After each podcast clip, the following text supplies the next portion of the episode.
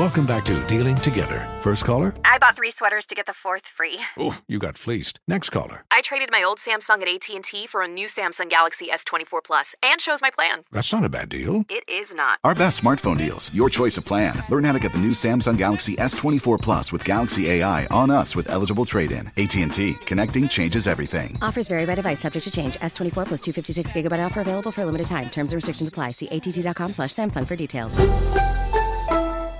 All right, yeah, thanks for waking up with us on this Monday. It's a wake up call. KB and Andy. He's Kevin Bowen. I'm Andy Sweeney. Marc Dykton producing today's effort, hanging out with you on the fan here in Indianapolis. As always, broadcasting live from the drivehubler.com studios. Gregg Doyel will join us coming up in the 8 o'clock hour. A ton of football. Pascal Siakam, the uh, Pacers, and the road trip at 2 and 4, and much more to talk about here on this fine Monday. KB, good morning to you. How's everything going? How's the weekend, big guy? Good morning. Yeah, uh, weekend was good. Good. Commute in on this Monday morning was a breeze. We haven't said that uh, too often here over the past week or so. It's going to so be no like four, it's going to be like 40, 50 degrees this week. yeah, How oh, about yeah, that? Yeah, uh, we're gonna go snow shorts. We're gonna go shorts later this week. We might need the sunscreen later this week, but yeah, weekend was fun. Uh, went to the golf expo on Saturday morning. That was a nice time. Uh, stopped over at Hinkle Fieldhouse Saturday afternoon for their game. I love the four o'clock tips there. You get a little sun coming in the windows there for the first half. Yeah, sure a you do. Nighttime uh, as it reached uh, kind of the latter parts of that game. So fun time with the family there, and we just watched a lot of football then after that. Yeah, that's what uh, we were talking before the show. And Marc went to Disney on Ice, and then he's like, and after that, I just watched football all Yep. weekend, and that's what I did. I just watched football all weekend. And a better- Friday That's night was the fatherly duties. Friday night was okay, okay, kids, this is for you. Let's see Disney. Let's do all the characters. And then Saturday, Sunday, I'm like, okay, And now you Four need to reward dad. mm-hmm. yeah.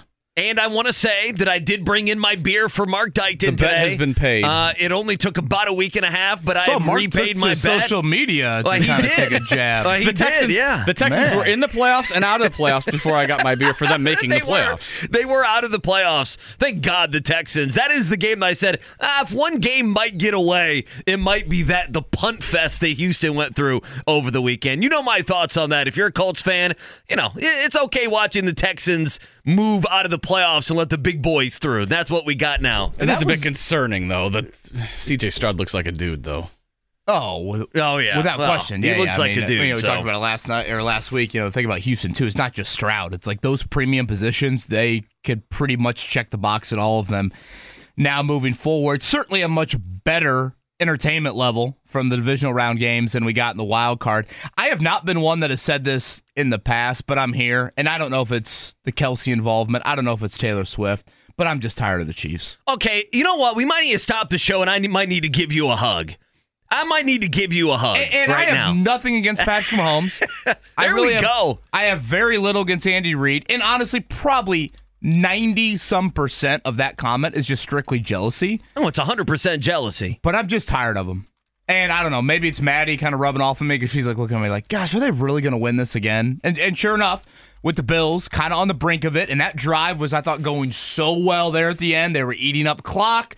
They were kind of methodically moving it. I'm like, this is going to work out. I mean, w- when the two minute warning happens, I, I don't know about you guys. I'm like, the Bills are going to win this football game. And then all of a sudden that drive stalls, and as soon as Bass walked out there to kick the field goal, even if he makes it, you just know Mahomes is going to somehow Oh, it's way too much time. get into Harrison Yeah. Butker field goal range, and I feel like Butker makes every meaningful kick that that matters there. So that was my lone bummer. If there was a lone bummer, well, I, yeah, I guess outside of the Pacers dropping both, uh, I, I would say it happened about Yeah, nine, that was a bummer. nine o'clock last night or whenever that game ended. Of as soon as third and nine fell incomplete, I was like, oh boy. I, I thought That it was, was it. flipping the Bills' way when Pacheco dropped it in the end zone, and it, they got so lucky that, that Pacheco had that turnover in the end zone. it Hardman. yeah. Oh, yeah, Hardman. Hardman. Yeah, I'm sorry. Yeah. but yeah, I was like, oh, the Bills might do it. That luck is turning their way after that boneheaded decision to do a fake punt and everything, and then it just oh. So what's so funny is I text Kevin this morning and I go at seven, but we can do some of it now. I go at seven thirty. I have two things as a jumping off point if we want to talk NFL.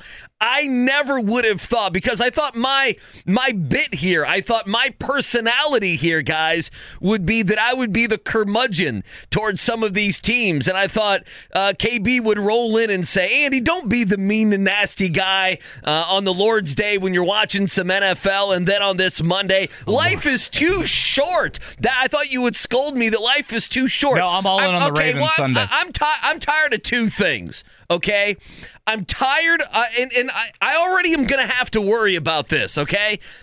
I don't dislike the Kelces. In fact, everything around me should like the Kelces. They're hanging out with beautiful women. The fat one can tear his shirt off, and he's really not that fat, but he's a I was now say, a calling him former. fat, I'm a little nervous Now he's a what you would call us. now he's a former. Well, people call me. You know what they call me? A former uh, offensive lineman. But he can take his shirt off and and do a shot out of a, a bowling ball at a tailgate before the game. And inevitably, those guys are going to build. Like we haven't even started the Kelce media uh, bonanza. They're going to start, they already have a podcast, and there's rumors that they're going to do a game watch along like the Manning brothers do. And I'm already tired of the Kelce brothers, and we haven't even started. Uh, their their media mogul reign, if you will, and then number two, I'm done with the Buffalo Bills. I'm done with Bills Mafia. Well, you don't have to see I- him I again just- I'm- September. I'm Good just- I'm finished with them. I tried to ride hard with the Bills this year. That this was the year, and they had injuries, and it's Josh Allen, and he's a maniac, and the Chiefs aren't as good, and all these different things. And I and I'm just I'm done with them. And the Bills Mafia drinking with the Kelce, drinking with Jason Kelce. Uh, that's fun until until his brother beats you and scores two touchdowns. And of course, Kansas City does what Kansas City does, and that is they win. You got to give them credit, but I'm so tired of seeing them win. I, I'm with you. Fighting Dan Campbell's will be a touchdown right. underdog coming up Sunday in San Francisco. Obviously, the Deebo Samuel injury will be a huge storyline all week long, and it will be Baltimore. So both the one seeds hosting here in their respective title games. It'll be Baltimore with a huge second half. Uh, they are a slight favorite. So once again, if you would like, you're going to get Mahomes in points on the road. They are a slight early favorite Boy, that here defense. as we get ready for the AFC title game. The top two scoring defense, I believe, in the league, Baltimore and Kansas City, coming up uh, on Sunday. That is the first game, by the way. I, I might have misspoke there. That is the first game, 3 o'clock on Sunday. Second game will be that 49ers and Lions What's game. What's the juicy Super Bowl matchup for you guys with the four teams left? I, I think I was thinking about this on the drive-in. You could talk yourself, I think, into several of them. You know, mm-hmm. certainly any sort of sentimental value involves the Lions. I mean, that is the obvious one. They're the only team left that hasn't won a Super Bowl. You know, it, it- that one kind of speaks for itself. You know, I mean, what since probably Halloween, I, maybe even earlier than that, Baltimore and San Francisco have been the two best teams in the league. Mm-hmm. So it's kind of like, do we? And we don't always get that one seed versus one seed Oh, I'm, that's the story of the postseason. angle to Yeah. it. So I, I could actually talk myself into several, but again, heart over anything else right now. I am all in on the Lions. I feel like we could see a David Goliath where it's Lions versus Chiefs. The underdog against the team that's been there like seemingly every year for the last six years. One thing I do love about the Lions story this year, among other things, is like they were the preseason darling. I mean, everybody said Yeah. after their end of last They season, lived up to they it. beat Green Bay in the season finale. It was here come the Lions. They're gonna, you know, they're going to win the NFC North. And how many times do you see the preseason darling just fail? Oh, all the not- time. Yeah. not be one of the last Sure. four standing. Sure.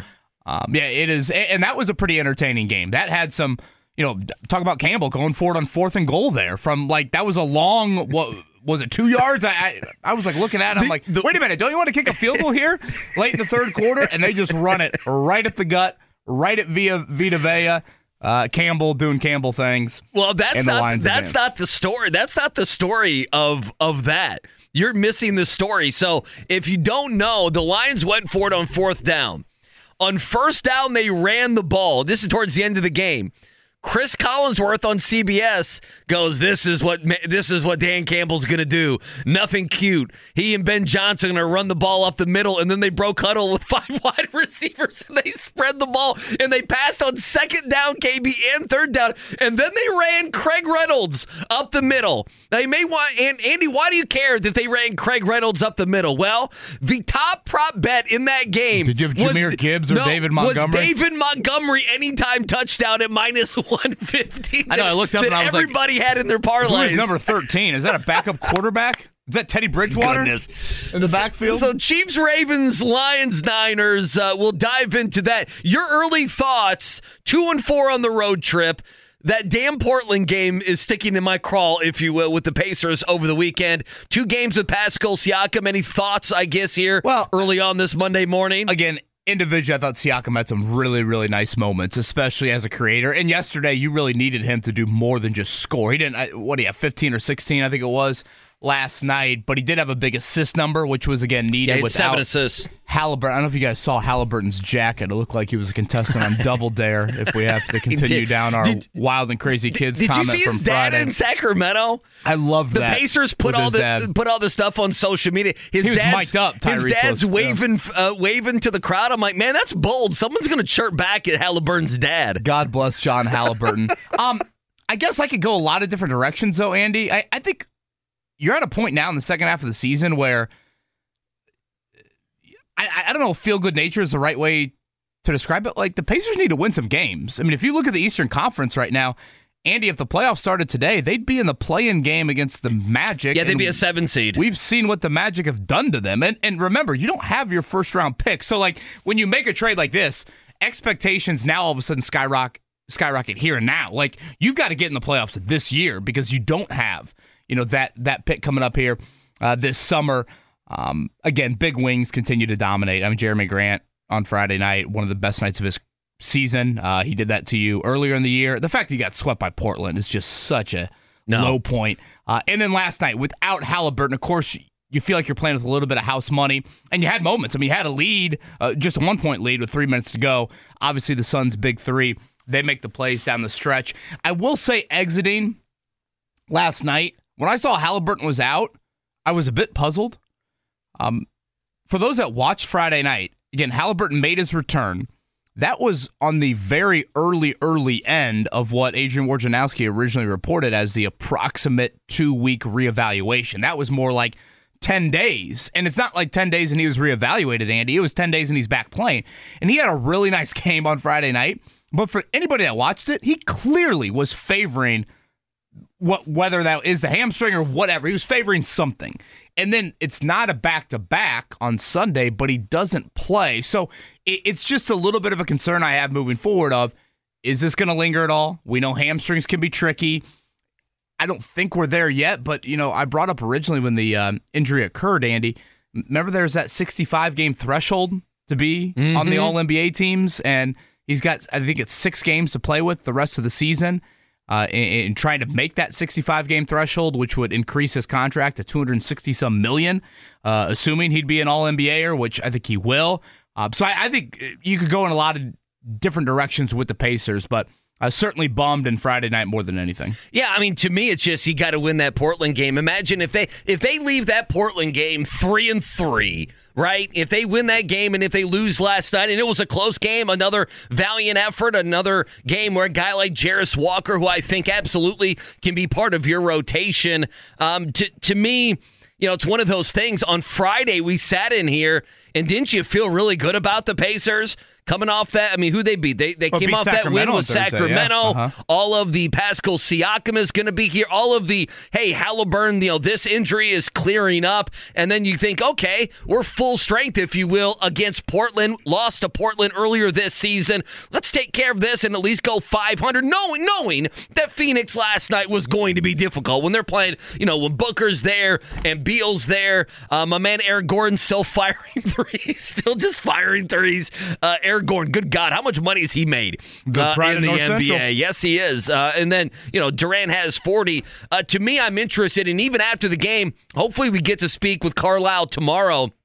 You know how how Rick Carlisle's going to use Pascal Siakam. What creative things on both ends Last of the floor the do they come up with late in the game? Yeah, I mean, he's and I think that's more to match up, I believe, with Phoenix because you know oh, Nurkic was in foul yeah, trouble because for them. They, they can go small and they can bring in all their but offensive the weapons. bench late in that one. Yeah, I mean, you, you know, you can play him at the five. He guarded Devin, Devin Booker uh, at times, guarded Kevin Durant, obviously, at times. So, uh, how they kind of figure him out, I'm interested. But I, I think you're right. The overall, the overall narrative is okay. You survived the road trip. You got Pascal Siakam.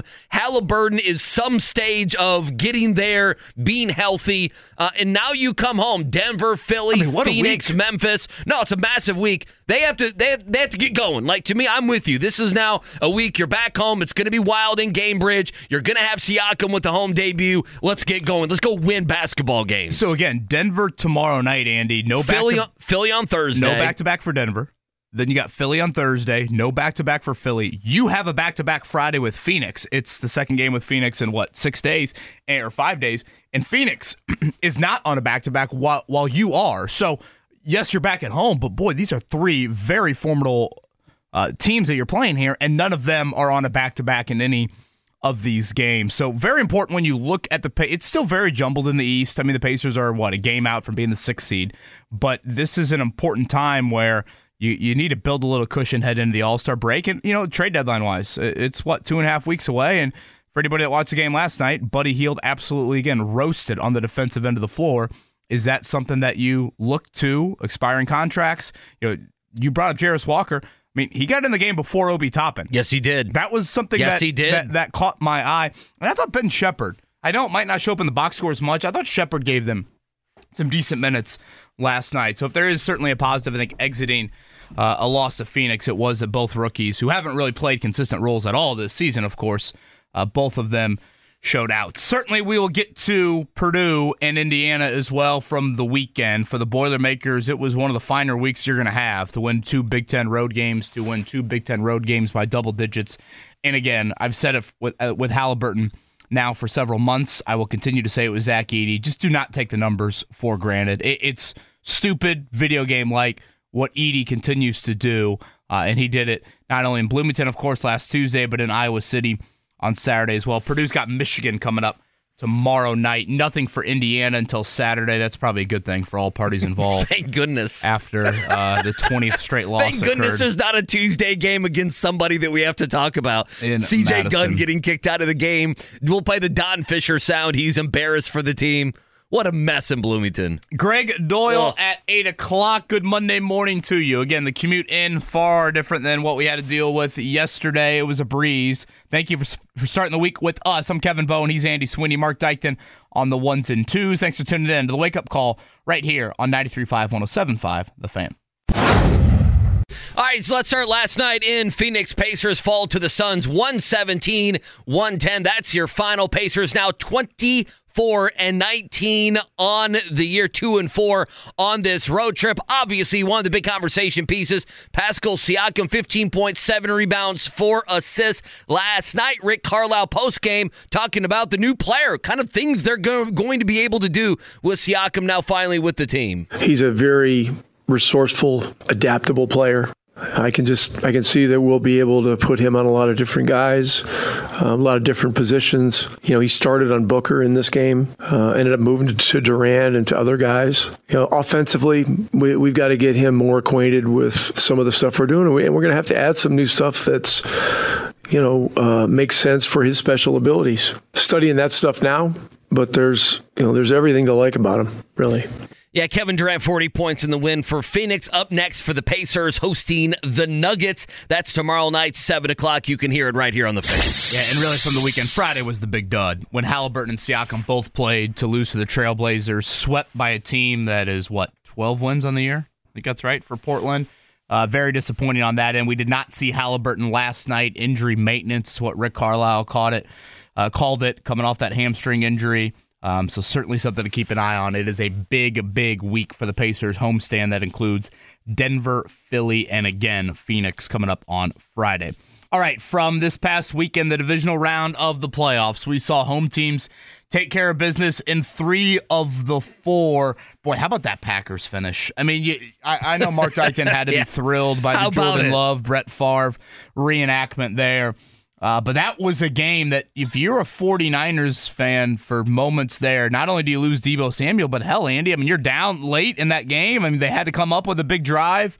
Uh, they get it done, though. So coming up on Sunday in the NFC Championship, that will be the second game. 49ers as a touchdown favorite over the Fighting Dan Campbells. And then at 3 o'clock from Baltimore, it will be the Ravens as a slight favorite over the Kansas City Chiefs Sixth straight year for Patrick Mahomes and the Chiefs in the AFC title. It's just ridiculous. I mean, six straight years in the conference championship game is in ridiculous. defined by parity. And this and this team is not. I mean, this is easily the worst team that they have had. I mean, I know the defense is good. I actually thought their wideouts made a few plays yesterday. Well, you know, they sacked Kadarius Toney. I know he was injured. Well, convenient injury. I mean, they benched Kadarius Toney in, in this game going into this game. It's unbelievable. For Uh, good for them. on that good end. for them. Two touchdowns. Kelce's doing his thing. Do you see the reports that Kelce? They're, they're thinking he may retire at the end of the year. Do you see that? Well, at, at one point, Romo dropped brother-in-law for Jason Kelce in the suite there. I think that's like the second or third time he keeps saying that they're married. I know. Someone's probably got to get Tony him. Romo not being good at his job is not breaking news. Though. No, that was a game that Romo you get the stinks. five lead changes through the first three quarters, then all of a, s- all of a sudden the fourth quarter is just kind of this. I don't know if dud of an ending is too harsh because you did have some very like entertaining plays from the fumble through the end zone, the fake punt.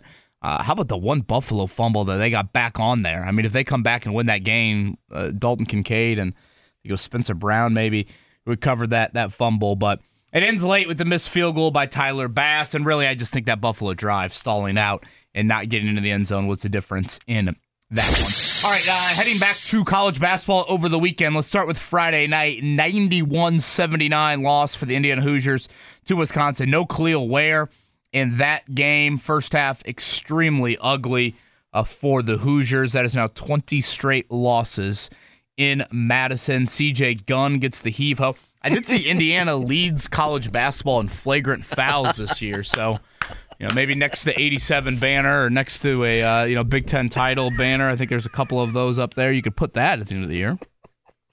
What do you want to do about Indiana the rest of the year, KB? I'm asking. What do you want to do? I saw the, The women got a big win in Mackey yesterday. I'm, I'm just wondering, like, They have what do we do? number, it like, sounds what- like, uh, there you go. bunch. Like, what do we do with Indiana the rest of the season? Because it's obviously over, right? Like, there's there's no there's no magical run to this. It's just going to fizzle out. This is the way it's going to be, and we're going to have to talk about it. Uh, Indiana losers. What Purdue 84-70. Then you were you were in the house. Where were you sit? Where were you seated for Butler? What were Big we, win by 14. 17s? Yeah, section Okay, you. 217 for the dogs. Good win there over DePaul. Just needed. Uh, DePaul's terrible. Uh, you can't afford to lose that one. Butler's got Nova coming up. They're doing a checkered out. No, are up on they? Saturday afternoon. We might have Thad Matta on later the week. We might have a pair of tickets. Is that by is that by section or is that by person? Yeah, yeah, it's by yeah. section, by, right? Uh, by section okay. there. So uh, again, Butler needs to string a few together against some quality opponents to get back in that bubble conversation there. I, I do want to go back to Purdue. I mean, 84-70 over Iowa. First off, they built that lead early in the game with Edey on the bench. You know, I'm always curious about those minutes for Purdue of, okay, you know, if when Edey's in foul trouble, you know, how do you kind of handle that? Uh, but Zach Edey finishes Saturday afternoon with 30 and 18. Andy Sweeney, his last three games, 93 points, 54 rebounds. Pretty good, man. That's pretty Averages stinking of good. 31 and 18 for Zach Edey. And again, road teams in the Big Ten. I know that Indiana is near one of the bottom teams in the Big Ten. Iowa's not horrific by any means, though. And they just win two big. I mean, how often do you hear from Big Ten coaches how hard it is to win on the road? Oh, this yeah, and that that's on the all you hear, right. Purdue gets two road wins, one by 21 and the other one by 14. I'm just stunned that Iowa only scored 70 points. Only hit five threes in the game. That's not very Iowa of them, right? And Fran behaved, I think, for the most part. yeah, part. and I don't like that either. I didn't see obviously the entire game, but Fran didn't get a technical, did he?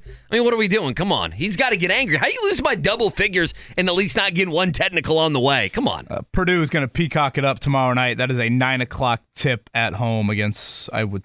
They got to be the worst team in the Big Ten, right? Michigan. And, and the kid's not allowed to play in road games. Is that right? Uh, yeah, Doug Mc- uh, is is Doug McDonald? Is that who it was? Yeah, not allowed to play in those McDaniel, games. McDonald, something like that. What, Butler's what at- if he was allowed to play on Peacock exclusive games? Yeah, Okay. it's like the only road game he can play are the ones that matter. Purdue on Peacock. That's the one. I Put him in the game. that. A Butler at Georgetown tomorrow at six thirty. Again, nothing for Indiana coming up till Illinois on Saturday. Yeah, just quickly, Eagles firing their DC. Was it Sean Desai? Is that how you say Yes. it? And then your boy, uh, Mark Dykes Dykton has a new offensive coordinator. Looks like Shane Waldron spent the last three years there with the Seattle Seahawks. Going to be your guy now. Mm-hmm. That's Going to be right. your your OC going into the future. And by future, I mean one year until Eberflus and the staff are fired. I there in know. And then we do it all, this charade all over And then they get to do the exact same thing next year. I mean, he revamped uh, Geno Smith's career. He brought that back from Well, the dead. So we'll you see if he does that So for no Justin Cliff Fields or if he goes to Caleb Williams or something. What? No Cliff Kingsbury. No, maybe I don't know. I He's mean, too attractive. That that could very well be it. Right. Yeah, you are he's- too handsome, He sir. just he just got in the building. They thought, you know what, Cliff? You know, I hate to do it. You're just it's too much. Yeah, the ladies Too of Lincoln Park too would much be sexiness. fawning over you. Uh, and again, IU women 74-68 over Purdue yesterday in Mackey. No Sydney Parrish for that one, but the Hoosiers 15 three-pointers. They continue their dominance over Purdue. That is 10 straight wins for Teri Moren's bunch over the Boilermakers. All right, on the other side, we do have some Don Fischer audio uh, from Friday night that we will play, uh, but also on the Colts front today. I think it's time to start looking at some mock drafts, and I think the early looks at them would have Chris Ballard nodding. Not something you typically say. We'll explain more on that and the Pascal Siakam debuts. Two games for him. How'd he look? Where's the fit? Big week for the Pacers upcoming. His home debut tomorrow night. We'll touch on all of that. Life is full of things to manage your work, your family, your plans, and your treatment. Consider Kesimpta, ofatumumab 20 milligram injection. You can take it yourself from the comfort of home. If you're ready for something different, ask your healthcare provider about Kesimpta and check out the details at kesimpta.com. Brought to you by Novartis Pharmaceuticals Corporation. Welcome back to Dealing Together. First caller? I bought three sweaters to get the fourth free. Oh, you got fleeced. Next caller. I traded my old Samsung at AT&T for a new Samsung Galaxy S24 Plus and shows my plan. That's not a bad deal. It is not. Our best smartphone deals, your choice of plan. Learn how to get the new Samsung Galaxy S24 Plus with Galaxy AI on us with eligible trade-in. AT&T. Connecting changes everything. Offers vary by device, subject to change. S24 plus 256 gigabyte offer available for a limited time. Terms and restrictions apply. See att.com slash Samsung for details. Life is full of things to manage your work, your family, your plans, and your treatment. Consider Kesimpta, ofatumumab 20 milligram injection. You can take it yourself from the comfort of home. If you're ready for something different, ask your healthcare provider about Kesimpta and check out the details at kesimpta.com. Brought to you by Novartis Pharmaceuticals Corporation. Welcome back to Dealing Together. First caller? I bought three sweaters to get the fourth free. Oh, you got fleeced. Next caller. I traded my old Samsung at AT&T for a new Samsung Galaxy S24 Plus and shows my plan. That's not a bad deal. It is not. Our best smartphone deals, your choice of plan. Learn how to get the new Samsung Galaxy S24 Plus with Galaxy AI on us with eligible trade-in. AT&T. Connecting changes everything. Offers vary by device, subject to change. S24 plus 256 gigabyte offer available for a limited time. Terms and restrictions apply. See att.com slash Samsung for details. Gregg Doyel joins us at 8 o'clock. Yeah, yeah, on this Monday. Appreciate you guys hanging out with us in the drivehubler.com studios. KB and Andy wake up call. Reminder Gregg Doyel going to join us coming up at 8 o'clock. Uh, we'll talk a litany of items uh, to him. Obviously, uh, all the NFL from the weekend. We're talking about Pacers uh, in action, that two and four road trip, Pascal Siakam, and everything else. Don Fischer frustrated with this team. We'll dive into all of that as we go today. Uh, okay, so you you kind of Kevin Bowen. Uh, I won't say stole the thunder, but you're tired of the Kansas City Chiefs. Okay, I'm newly Uh, tired of uh, them. You're well. I've been I've been tired of them, but you're tired of them. Uh, Kelce goes into the crowd. He is now going to be the drunk guy with no shirt on. That is going to be his calling card. And while I should like that, there's part of me that's tired of it. I'm done with it. The other thing from the weekend, and both of you are going to disagree with this. I want to be clear. Kevin, you've already said it. And so I know you're going to disagree. And even looking at Marc Dykton's Twitter feed yesterday, he is going to disagree with that. But I, I, I am going to, and I guess part of me is like fine with the Lions if they make the Super Bowl. It is a fun story, and it's somebody different. And Dan Campbell was kind of the football meathead that everyone made fun of when they made that hire. But here's what I'm tired of. And I think there'll be some Colts fans around here. I mean, obviously, Indiana. I mean, if you're an IU basketball fan, it's what, 1987 since you last won a national title? I don't need to even get into that on the Purdue side. But now I'm being told how much I have to love the Detroit Lions fan base. Oh, they've been through so much. Oh, I just, I, you gotta feel great for this old man who's in attendance for the Detroit Lions. So my weekend, uh, while I enjoyed the NFL, I was old and crotchety as it pertains to the Kelce brothers and how they're just now going to take over my TV screen for the next 20 years, shirtless. One of them married to Taylor Swift, the other an offensive lineman. And now, now I have to like the Detroit fan base. It's like, well, no, I want a Super Bowl. I'm a very selfish person. Well, I, I, If you're, if you're sorry not, to- if sorry you're to not break you news fans, been but- 1987. But the New York Giants couldn't be more of a stratosphere away from the Super Bowl right now. That's so what well. I know that's what I'm saying. angst. either you cheer for Exactly. somebody now, or you just be an old curmudgeon and sit on Thank your you. couch. There we go. Well, I guess I'm picking the second one. I hate to do it, but not to be scolded. Oh, you gotta love, you gotta love what these Detroit fans But have isn't been that through. fandom? to me, that is sports fandom. I know. I absolutely love the fact that Mark, here you they should are hate getting their chance, getting their opportunity. And, and honestly, Mark, probably of anybody, being an NFC North fan, should be the one that I guess has any sort of hatred towards No. the Lions. The Lions have not bothered anyone in the Oh, NFL for years. They, I they've know. been through it. They've They been, they've deserve been a their laughing moment. stock. They went 0 and 16 at one point. They've had players retire in their prime because they wanted to get out of that organization. No, I, I, I picked with my head the 49ers to win the Super Bowl. I'm going with my heart. I want the Lions to go all the way because I, I feel for that franchise, that fan base. Yeah. I'm very excited for them.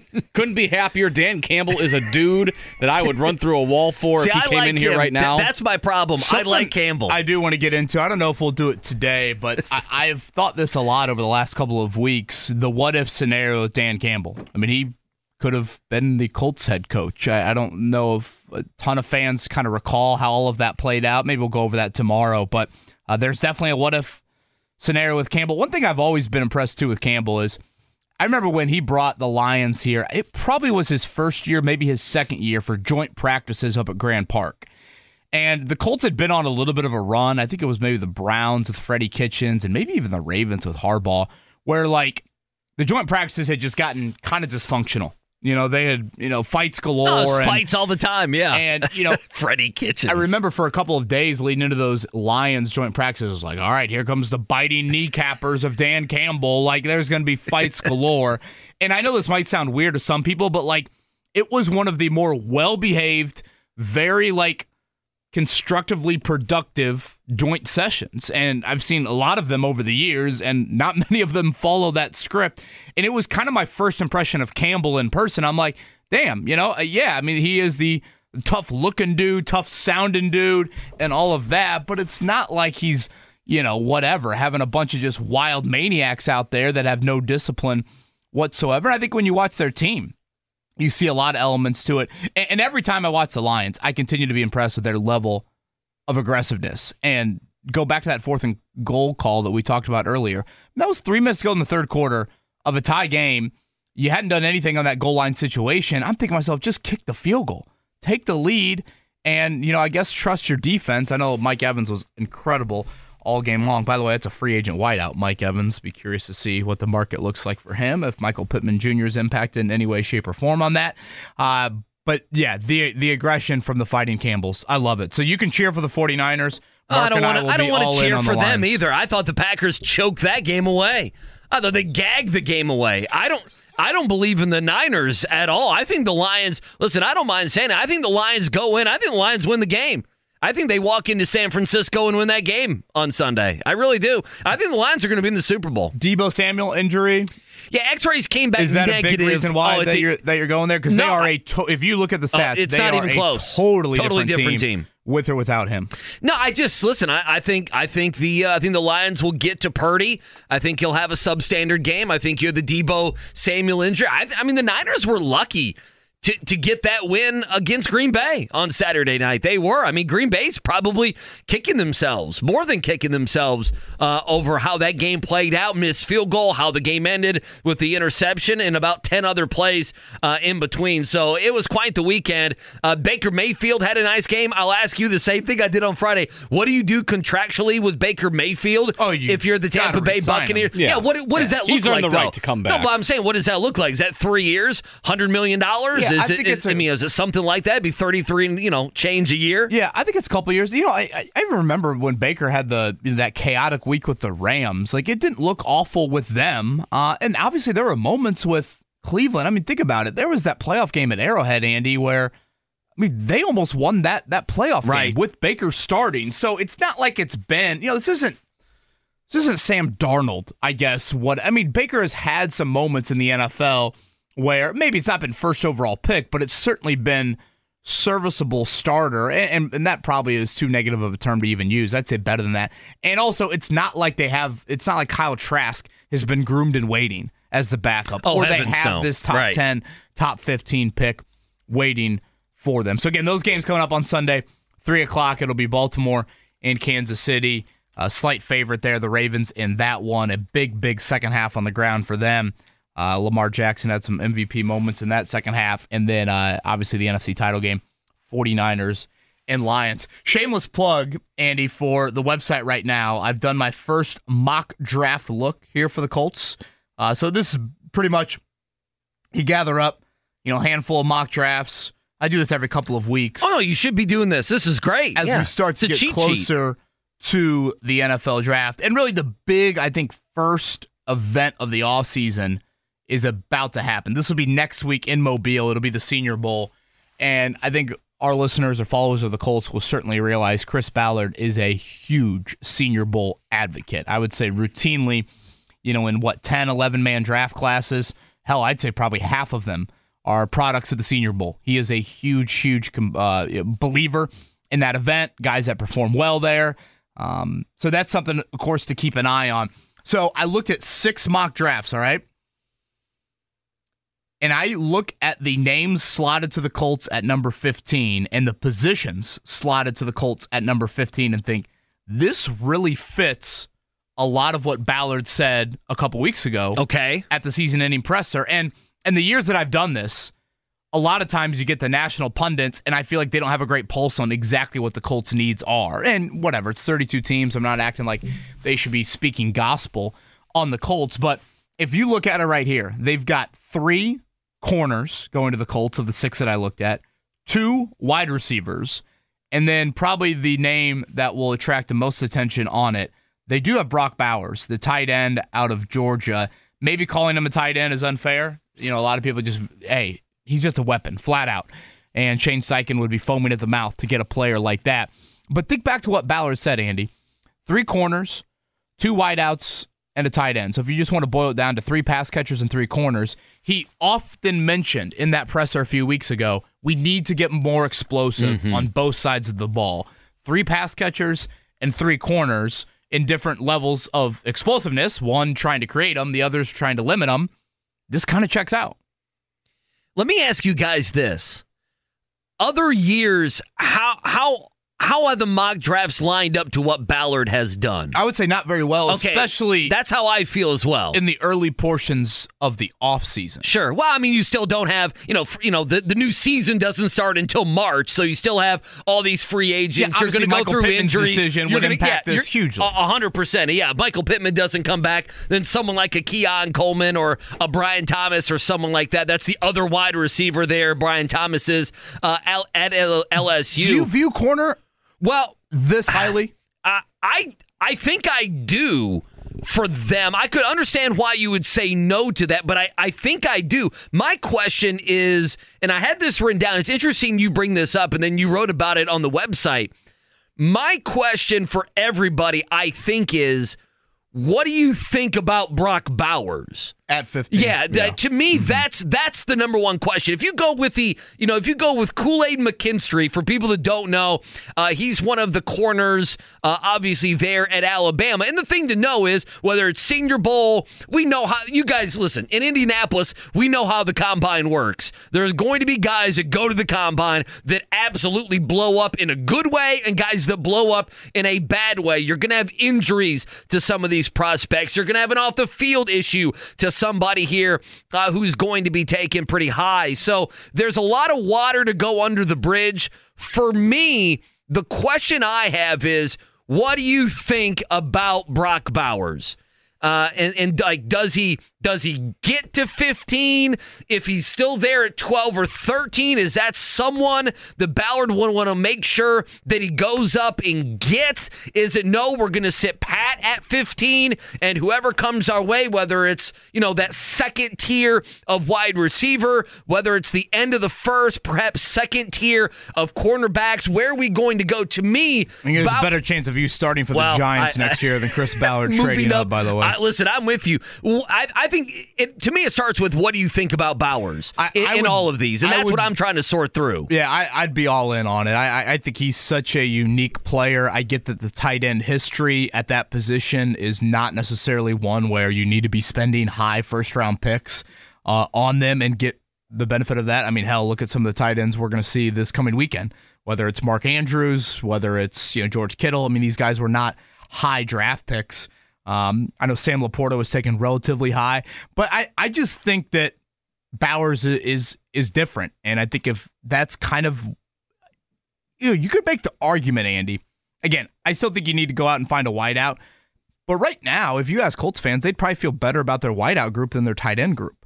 So if you really want to kind of get into the nitty gritty of it, you know, if you get a Bowers and you re-sign Pittman, and all of a sudden Alec Pierce is starting to be more of a weapon with Anthony Richardson's big arm, do you do you have a little bit more than maybe it looks like on paper right now? So I would be a fan of Bowers at 15 because I just think he's a weapon. I, I think maybe labeling him as just a tight end would be unfair to that end. Uh, the other question though is I do not view corner on the same level as the other positions, and I get that the, the corners in the secondary were a big issue for the Colts this past season, but at some point you've got to rank these things. They can't all just be on one tier. And the scarcity of edge rushers, the one position we don't see here in the early mock draft look, is a bit concerning to me, if I'm going to be totally honest.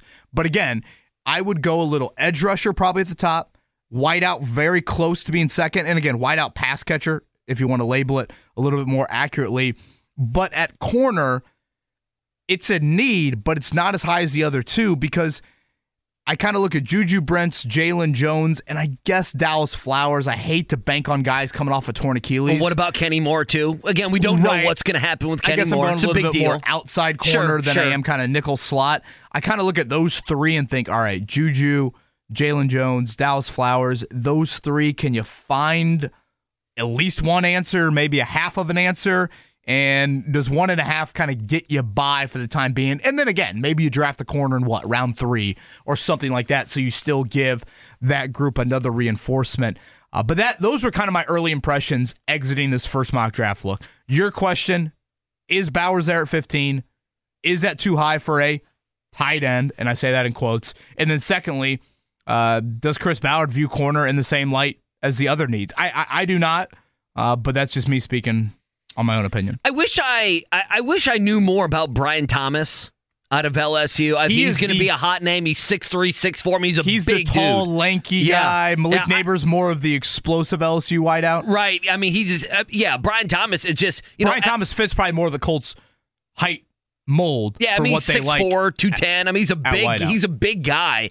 I had 17 touchdowns this past year. I mean, that that LSU, you know, LSU was one of those teams that scored a bunch of points and were a fun team to watch. But I feel like with your boy, uh, who's your boy over there, the head coach, Brian Kelly, I just feel like no one watched LSU nearly as much.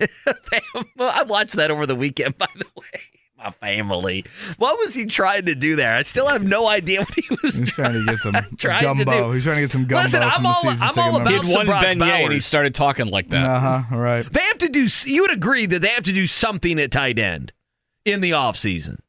Whether it's Brock Bowers or, you know, Jelani Woods comes back, but even then, you have to get something free agent wise, someone in the draft that you feel good about. You can't go into next year probably selling us Will Mallory. Again, the Senior Bowl starts in a week. No tight ends are free agents, so anything they would do, you would, Would be think in the draft? would be adding Yeah. to that group. You ever I mean, been to the Senior Bowl before? Oh, I you would love not, that. You can no. go down to the Super uh, Senior Bowl. No. Where's that? Birmingham, isn't it? Is that Uh, where it's at? Mobile, right? Mobile. Mobile, yeah. Oh yeah. Am I? I I don't think Mobile, Alabama's ever been very high on the old wish list.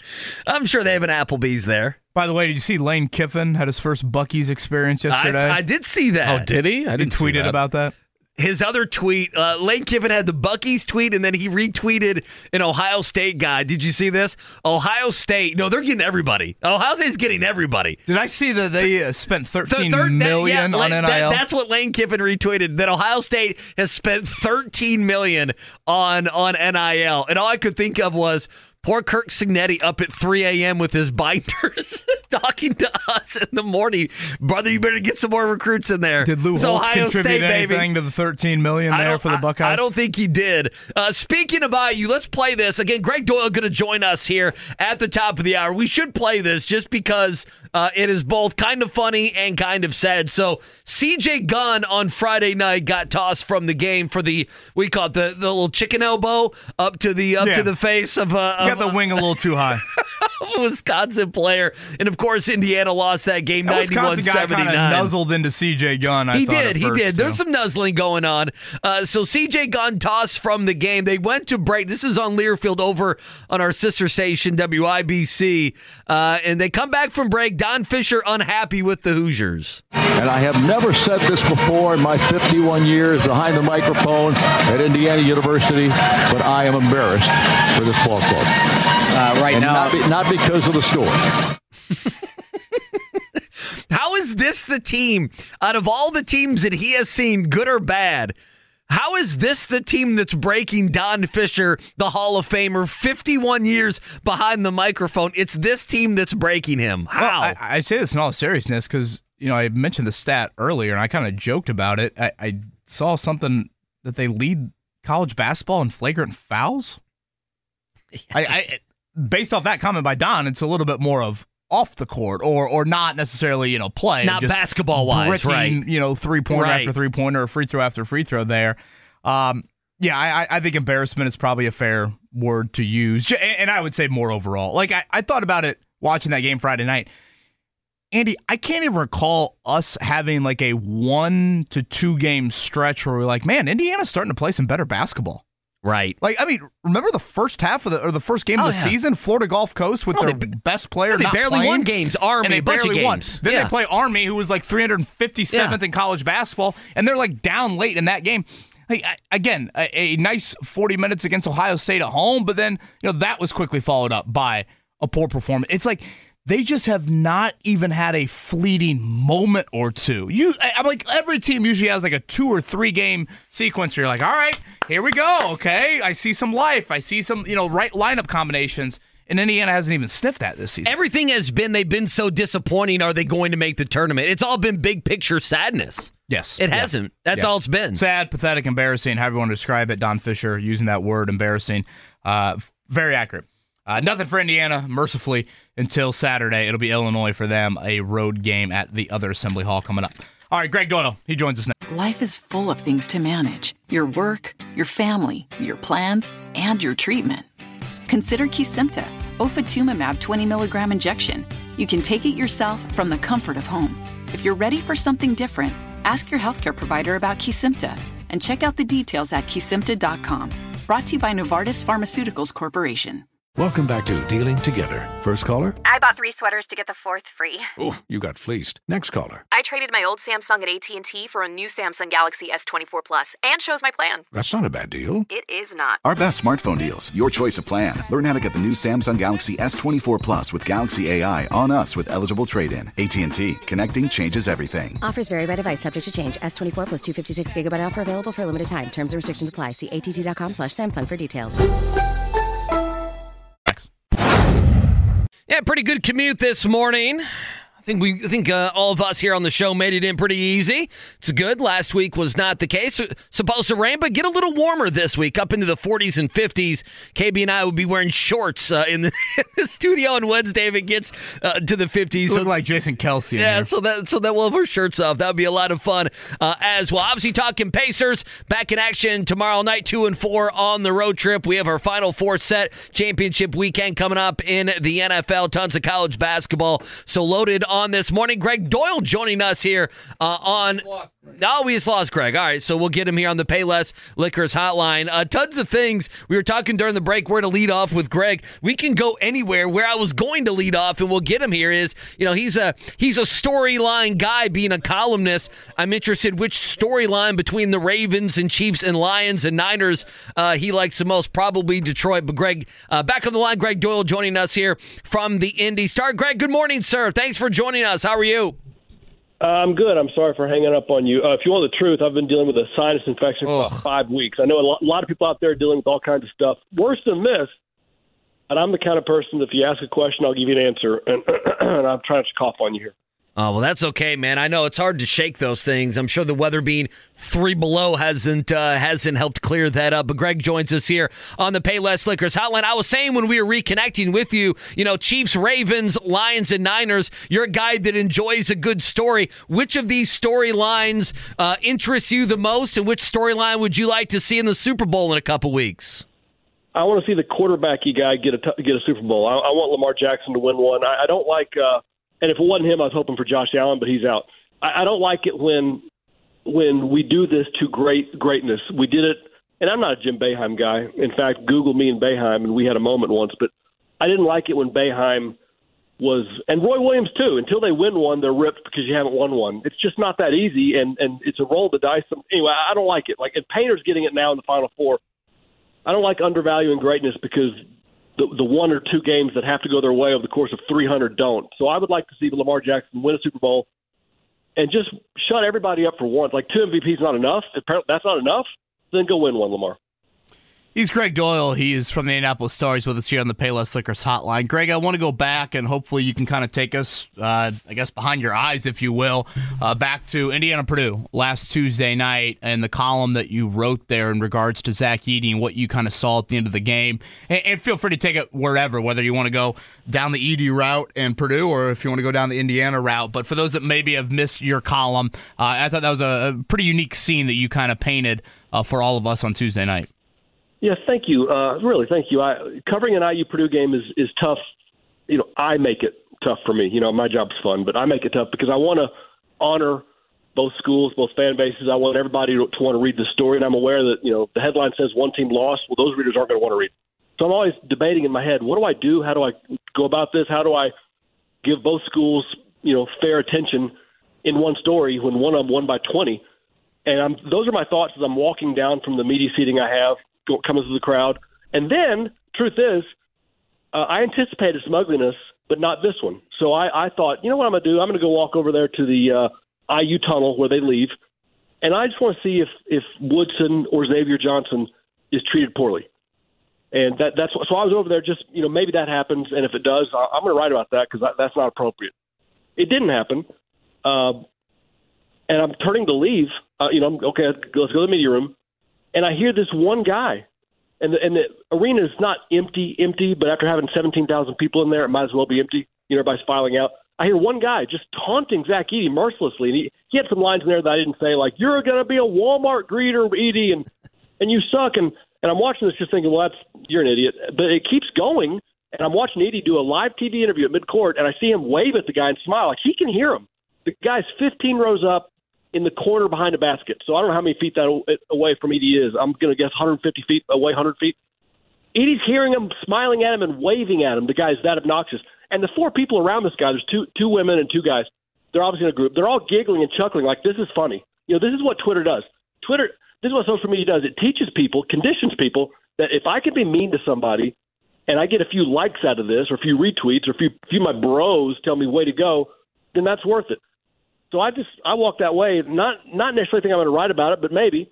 And I start talking to him about it, and and he's not repentant at all. Even when I'm saying, you know, he goes, he sucks. We had 33 points. He's terribly at 14 rebounds. He's a joke. Uh, did you look at the scoreboard? Like I'm actually started to taunt him. Like, there's a scoreboard up there. Do you see that? And then he gives me a name, and it's clearly not his name. And he thinks he's so smart. He's smirking at me. I realize that's not the name you gave. That's not your name. I look it up, and it's not.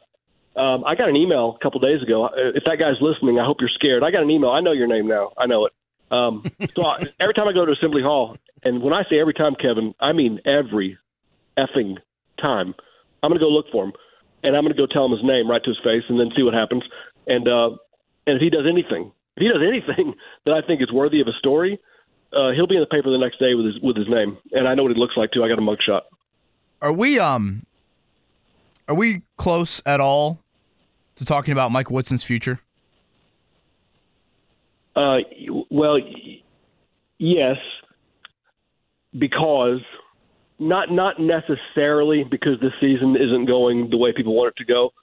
You know, in, in a vacuum, we don't live in a vacuum, and I don't write in a vacuum. But in a vacuum, you know, Trayce Jackson-Davis leaves one of the statistically one of the greatest. I mean, I just never mind. One of the best players of all time in this great program.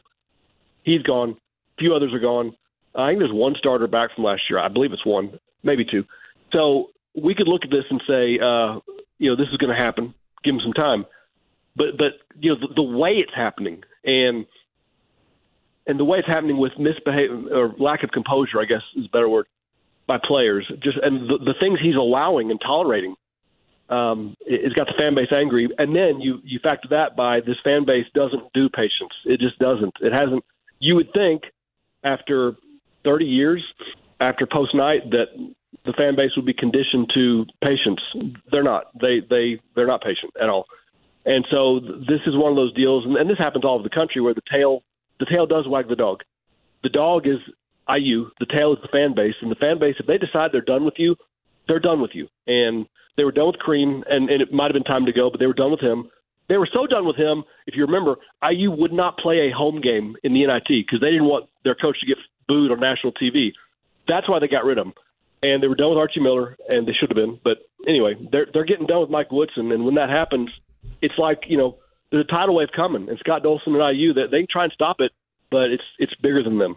How do you handicap though? You know, I lived in Louisville, uh, and Gregg Doyel with us here on the Payless Liquors hotline, and they got listen, they got in bed with family. They hired Kenny Payne, and Kenny Payne's been a disaster, and Mike Woodson has not been Kenny Payne. He has obviously been much better than that, but you're still in business with family. How do you know? Once I throw that into the equation, now what? Because you know things can get sensitive, and they can get sensitive pretty quick. Yeah, for sure. And and by the way, and I realize my last my last answer could be interpreted, and maybe it's my fault, as I think he's going to be fired after this year. I didn't mean that. I, I was answering Kevin's question. Are we? Uh, your question was something along the lines of, are, are we at the point where? What'd you ask me? Uh, when do we start talking about Mike Woodson's future? That okay, there. We're, we're there. We're there. Now that future doesn't mean today. It doesn't mean tomorrow. And I actually wrote this after the Rutgers game, and I I regret the way I wrote it because I wasn't clear enough. And people at IU saw what I wrote, and they weren't happy about it. And I don't blame them. And I told them I you know I got that part wrong. Not not wrong wrong, but I worded it poorly. What I wrote was, "This is the kind of loss." Something like this is the kind of loss. The, the key words were, "It starts the clock ticking on his tenure." And when I wrote that in my head, what I meant was not not tick tick tick. He's fired in March. What I meant was, what I meant was, I should have written this. There are two kinds of coaches really in college basketball or anywhere. There's the kind of coaches that leave when they want to, and there are the kind of coaches that leave when they're told to leave. That's what I meant. And Woodson is becoming the kind of coach that won't get to pick his exit. You know, he'll leave when they tell him to leave, and so, which means the clock is ticking. It's not. It's no longer. It's not. It's not in his control anymore. But I didn't mean then, and I don't mean right now. He'll be fired in March. What I mean is the fan base is getting loud, and I don't mean that the the. And I'm not backtracking. I'm trying to be, be more clear. The tidal wave's coming. I don't think it, the pressure builds up. I don't think the weight of it builds up that they would ever fire an alum Mike Woodson after three years. I don't think he's going to get fired after year three. You, you don't do that to Mike Woodson. You don't. Uh, but but the clock is ticking. Is that a long range talk clock? Is it a stopwatch? I don't know, but the clock is ticking. Gregg Doyel with us here on the Payless Liquors Hotline. Indy Star. You can check out all of his stuff. Always a, a, a, fantastic read. On the other end, you know, KB and I were talking about this, Greg. You know, this week, ho hum, you know, two road Big Ten wins. Zach Edey, what what was it? Uh, the last three games, KB, what was it? 30 and 18? 31 and 18. 31 and 18 the last three games. Whether it be Purdue or Edey, I know they've had the issues in March, but boy, Greg, we need to make sure we're not taking it for granted what we're seeing with this team and specifically the greatness we're seeing with Zach Edey. Right, but but we sort of are. Uh, we, we sort of are because and, and Purdue is sort of they've sort of done that to us. You know, they they keep losing and they don't just lose. And I love Matt Painter, but they don't just lose, lose in the Sweet 16. It's been rounds one and two, and and mainly one. And you know, just like I was saying, IU fans ought to be conditioned to be patient, but they're not. Purdue fans and, and just in general college basketball fans are kind of conditioned to think what you're doing right now is great, Purdue, but we need to see more. And that's that's the way it used to be with Gonzaga. Gonzaga was okay. Gonzaga, great. You won 30 games. You're gonna, you're, you know, get get to the Elite Eight or, or be quiet. So Purdue is reaching that point, and so and which makes it. And I tried, I try to enjoy it when I'm. I mean, I do enjoy it when I watch it, and I, and I wrote about it, and I try to write about it, as in, you know, I'm watching something that I'm. I'm not going to see this again. I'm just not, and I'm not going to take this for granted. But at the same time, let's acknowledge that this this team, this program, will not be judged by what it does December to February. It's going to be mid, late, even early March, even early April. But we're watching something that we're not we're not going to see. We're, we're never again going to see. And I want you to go back and Google.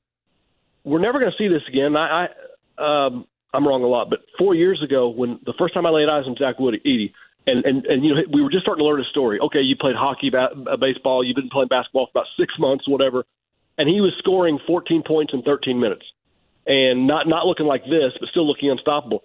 I wrote that we don't know what his ceiling. We've never seen anything like this. We don't even know what he's going to be because we've never seen a guy this big, this raw, and yet this good this early. We have no idea what he's going to be in four years. Had you told me four years ago when I wrote that story, he's going to be a two-time National Player of the Year, I'd have said that's kind of what I'm getting at here. Is that we've never seen anything like this, and we'll never see it again. So let's please enjoy it. He is Gregg Doyel. He's with the Sierra on the Payless Liquors hotline. Obviously, you read his work over at the Indianapolis Star in yesterday's paper. It was a column on Jim Irsay and right now the health issues for the owner and how the Colts as a franchise need to handle things moving forward. Gregg, I'm curious what. Eh, I don't know it's probably an obvious answer, but like, what was maybe the tipping point in getting you to write a column that eh, I don't want to speak for yourself, but I'm sure you've obviously put a lot of thought in, in something along those lines, even prior to you know maybe what's unfolded here over the last month, month and a half. I, I appreciate that sensitive question because um, it, it I, I didn't want to touch this. I didn't want to write about it. Uh, I just I don't know what there's to say. There's a guy battling addiction, and it's terrifying and frightening and, and, and devastating and all that. But but I think for me the tipping point came when when Chris Ballard said he's in stable condition. And I hate to put that on Ballard, but he you know he just he, we asked him at his you were there Kevin. We asked him at his end of the press conference. You know how is Mr. Irsay? And he said he's in stable condition. I heard that and thought, okay, yeah, this is different. The quote stood out. The quote stood out, Gregg. It did. Well, yeah, because uh, stable. You know, if someone is stable, sometimes is good. You know, if somebody is uh, has you know almost died in a car crash and three weeks later they're unstable, that's a great update. If a guy was uh, and we didn't even know about the overdose yet. Actually, the overdose news of December 8th came out a few days after Ballard, I think. But we knew he had an upper respiratory. We knew he'd been told that. We knew he'd been kind of disappeared from the from view, which is not like Jim Irsay. And all of a sudden he's stable. As I wrote in the story, is that supposed to be comforting? Consider me uncomfortable. And then a couple of days later, the, the, the news of the of the uh, overdose, Carmel police think it was an overdose. You know, we don't know, but Carmel police labeled it a suspected overdose. So that news came out, and and at that point, I'm almost ashamed that I haven't written about it yet because you know, just like you guys talking about it, there are certain things that are so big in this market. If you have a job like you guys have, you have a job like I have, you can't just say, "Boy, that's touchy. I'm gonna leave that one alone." So you have to go after it. And and now knowing what I know, or at least hearing what I hear, and I guess you're to ask me a question here in a minute, but knowing what I know, or believing what I believe, I wish I hadn't written as much as I wrote because what I wrote was it's time for him to, you know, pass the team on to his kids. It's time for him to pass the team on his kids for a couple of reasons. One is he clearly, by his own words, he's been fighting addiction and has been into rehab 15 times, by his own word, at least. So what he's doing, which is running the Colts and fighting his addiction, it, it's not working. And I'm not talking about the Colts. I'm not saying look at the Colts record. No, no, it's not working for him. He needs to, if I can lecture an adult for a minute, he needs to give up control of the team, back away, and just get you know get your sober, get it, get fit, get get okay if you can, recover. And I wrote that, and then I wrote also, and also while you're at it, you know, get the get the um, the transmission of this team going to your daughters. Because what we don't want to have happen is if you've been in rehab 15 times at least, if you've had two now suspected overdoses where they've had to revive you from death, that means you can't take a day for granted at all. Get this progression handled from you to your kids because if it goes into probate, all bets are off. All bets are off for everybody, and that includes our city. Just because you don't know, we don't know. That guy's lived an interesting life. Okay, we don't know what he what how he's lived. We don't know what who he knows. We don't know you know, we just don't know. And and Jim Irsay himself fought this when he, if you're, if you guys, well, you don't remember, I don't remember, but I, I just know this. Robert Irsay, when he died 30 years ago, you know, he wanted the team to be passed on to his son Jim. Well, wasn't that easy because Robert's wife, Jim's stepmom, fought it, and they had to go to court. So, and we'll, we will never know. Thank God, we'll never know if she had won. What happens to the Colts if she had won control? Are they still here 30 years later? We'll never know. We'll never know. So, I wish I hadn't written um, that much about it because it just feels like, seems like it's even worse than I, I mean. You guys are hearing the same things I'm hearing, I'm sure, and, and we, you don't. You know, the thing is, you don't know what's a rumor. Yeah. You don't know what's real. I'm worried about him, Gregg. Right, I'm worried about him. I'm terrified Yeah. for him, and it's like I, I don't. let's put it this way: I don't. As far as sources on this story, there's really only. I mean, as far as sources you believe, scale of one to ten, one being the lowest, ten being the highest. Ten, the highest would be you know Irsay himself or, or someone in his family. If they told you something, you believe that 100. percent Some an, email you get, and I've gotten a million of them. That's a one or even a zero. Doesn't mean anything to me. But I've heard from two people in the last couple of days that haven't have not told me, have not said to me, this is how he is. What they've said to me is expressed almost they're almost mourning right now. And it just scares me. Like you said, Kevin, it's it's it's scaring me. What is going on here? How bad how bad is he? And I wish I hadn't talked about, you know, stepping away from the Colts because I, I, I think that's almost the least of our problems right now. Yeah, I don't want to be too insensitive, Gregg, and immediately transition to like, okay, uh, you know, what down the road, whenever this comes, what would the franchise look like underneath the daughters? But I, I, I, will ask you that again. I apologize for the insensitive nature that that might seem, but I, I don't know if you've ever got the impression of I. I guess I'll I'll speak for myself. I've never got the impression that all of a sudden, uh, whenever this passing of the franchise happens, that boom, the owners or the daughters would sell tomorrow and just say, yeah, the inheritance tax is this, and you know, oh my gosh, look at all this generational wealth for all of our children and future grandkids, et cetera, et cetera. We are gonna you know wipe our hands of it and move on. Look at how much NFL franchises sell for nowadays. I've never gotten that impression, if any. And to be fair, it's not like we've gotten a whole lot of insight on that. I think, uh, but have you ever got an impression from what you think life after Jim Irsay with the Colts would look like? No, no, but I have I have an opinion on it, and the opinion is his daughters, um, two of them for sure, and I don't know, I don't know. Um, let's see, I know Carlie a little bit. I know Kalen, um, Casey. Is it Casey? Correct. Yep. Mm-hmm. I don't know her at, at all. At all. And she's the least involved of the three. Okay, that, that'd be why. But two of them are very involved, and I mean no disrespect. I'm just saying I don't know, but the two of them are very involved. Carlie, Carlie's involved to the point where I'm sure you've seen her, Kevin, at at, at Grand Park. She's walking around the field with a notebook. She's taking notes. Yeah, she's in every practice. Yeah, yeah. Mm-hmm. Every practice, right? She's and then and then Kalen's involved in in her own way and, and big ways, including the kicking the stigma that she's the one behind that. So what I'm saying is, these are not hands off daughters. These these are not hand. They're I don't think they're people that just want to be done with this franchise and first chance they get to make four billion dollars split three ways they're going to do that. I, I don't see that. Uh, they're they're kids. However many of them have kids. I I, I know. Uh, you know, well, obviously they attend schools in this area, but I know which one they've attended, and, and they're, they're putting. My point is, they're putting down roots. Like the girls could have lived anywhere. They're putting down roots. They know what their dad wanted. They know what the name Irsay, how it's associated with the Colts. And yes, Robert left Baltimore thirty something years ago. J- Jim isn't Robert. He, he's just not. He's not. The, you know, his dad was had his own it has his own things, and Jim, Jim's heart is enormous, and, and maybe Robert's was too. But before social media and whatnot, no one really knew what he was all about. We know what Jim's about. He wants it to be here. His daughters know that. I think it'll be here. But I also know that you just don't know. You just don't know. You don't. You you, you literally don't know uh, what. No, none of us have been. I mean, look at the LIV Golf Tour. You know, people that have. Jon Rahm was loyal to the PGA Tour and has more money than he'll ever spend. Generational wealth, just about. And yet, I think he just took a huge payoff to go to the LIV. You just don't know what happens when people get offered four or five billion dollars. I can't even imagine what that would feel like. Gregg Doyel with us here on the Payless Liquors Hotline. He writes for the Indianapolis Star, columnist there, indystar.com. Uh, I guess um, no good way to transition. I know you've written about this, uh, you know, recently, so I'll ask you. Just two games down now. Pascal Siakam traded to the Pacers. I know you're a fan of it. What does it do for expectations this year, Gregg, in your mind, and just overall as a franchise? What does it signify that they were, you know, able to go out there, take a big swing, get an All Star back, and hopefully you sign him this offseason?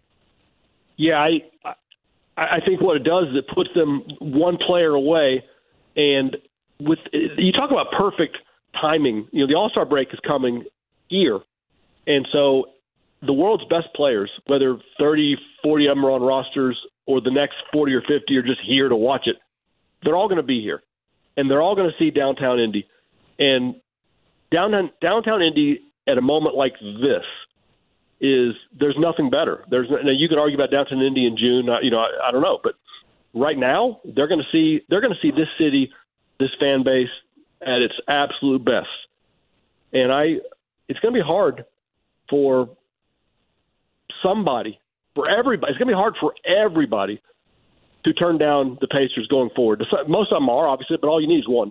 It's going to be really hard because they're going to see what's happening here. They're going to they, apparently the league itself loves Tyrese, and you watch him play, and he plays with this.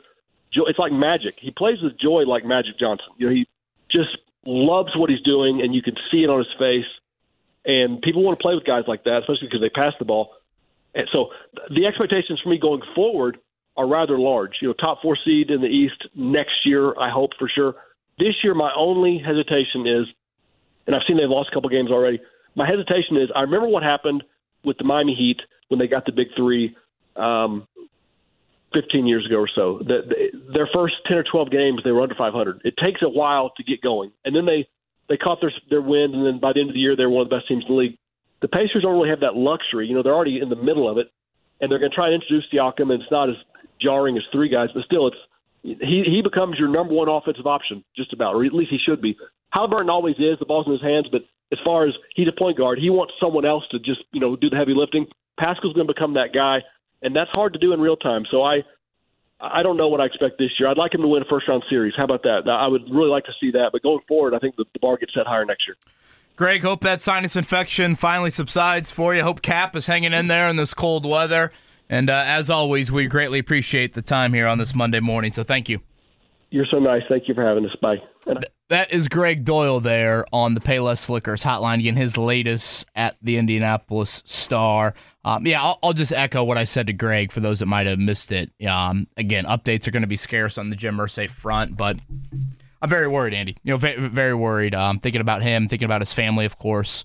Um, and yeah, it's uh, yeah, it's just it it it, it sucks, frankly. well, well, can I ask you something on this? Because again, I, his his health is number one. I want to be clear with right, that. Right, right, right. The the only reason I bring this up is the reason it's being talked about is you know, Jim Irsay is one of those owners that you feel like. I mean, listen, go back to the Jonathan Taylor stuff. Jonathan Taylor going on Irsay's bus, right? Uh, out at training camp, and you know him being very vocal when it comes to signings and when it comes to roster construction. It's not that he doesn't let Ballard and the football people do his job; he does, but he also doesn't disappear right? He also doesn't disappear to the background. That's my read of the situation. I mean, coming up here in a month and a half, you do have free agency starting in the NFL. Two weeks ago, the Colts played the biggest game in that stadium in nine years. In nine years. And for Jim Irsay not to have been seen. I know. I know. I, I, I cannot stress enough like how telling that was for me personally. And just like, what? What? Jim, I mean, Jim Irsay's not like other owners. He is there. He is there in a very, very you know present well, he's, way. He's, tw- he's tweeting out. It. He's seeing. Yeah, yeah I mean, all every, those you know, things. every post game yeah. locker room has sure. him. You know, you get videos from him at games, all of that stuff, and um, so yes, we'll certainly continue to keep you updated on that end. But uh, thinking about him, thinking about his family here. Um, all right, uh, coming up in a bit, we'll give our goats from the weekend. Uh, before that, uh, let's go to a morning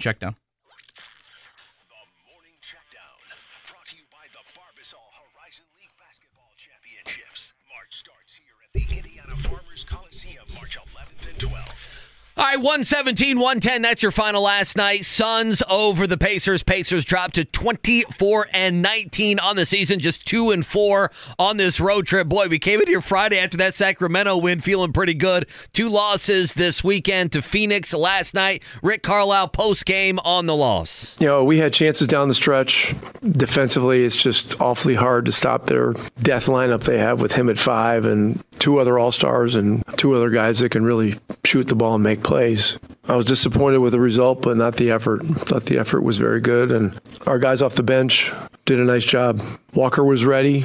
Uh, didn't play in Portland. You know, uh, was ready tonight. Sheppard did a good job.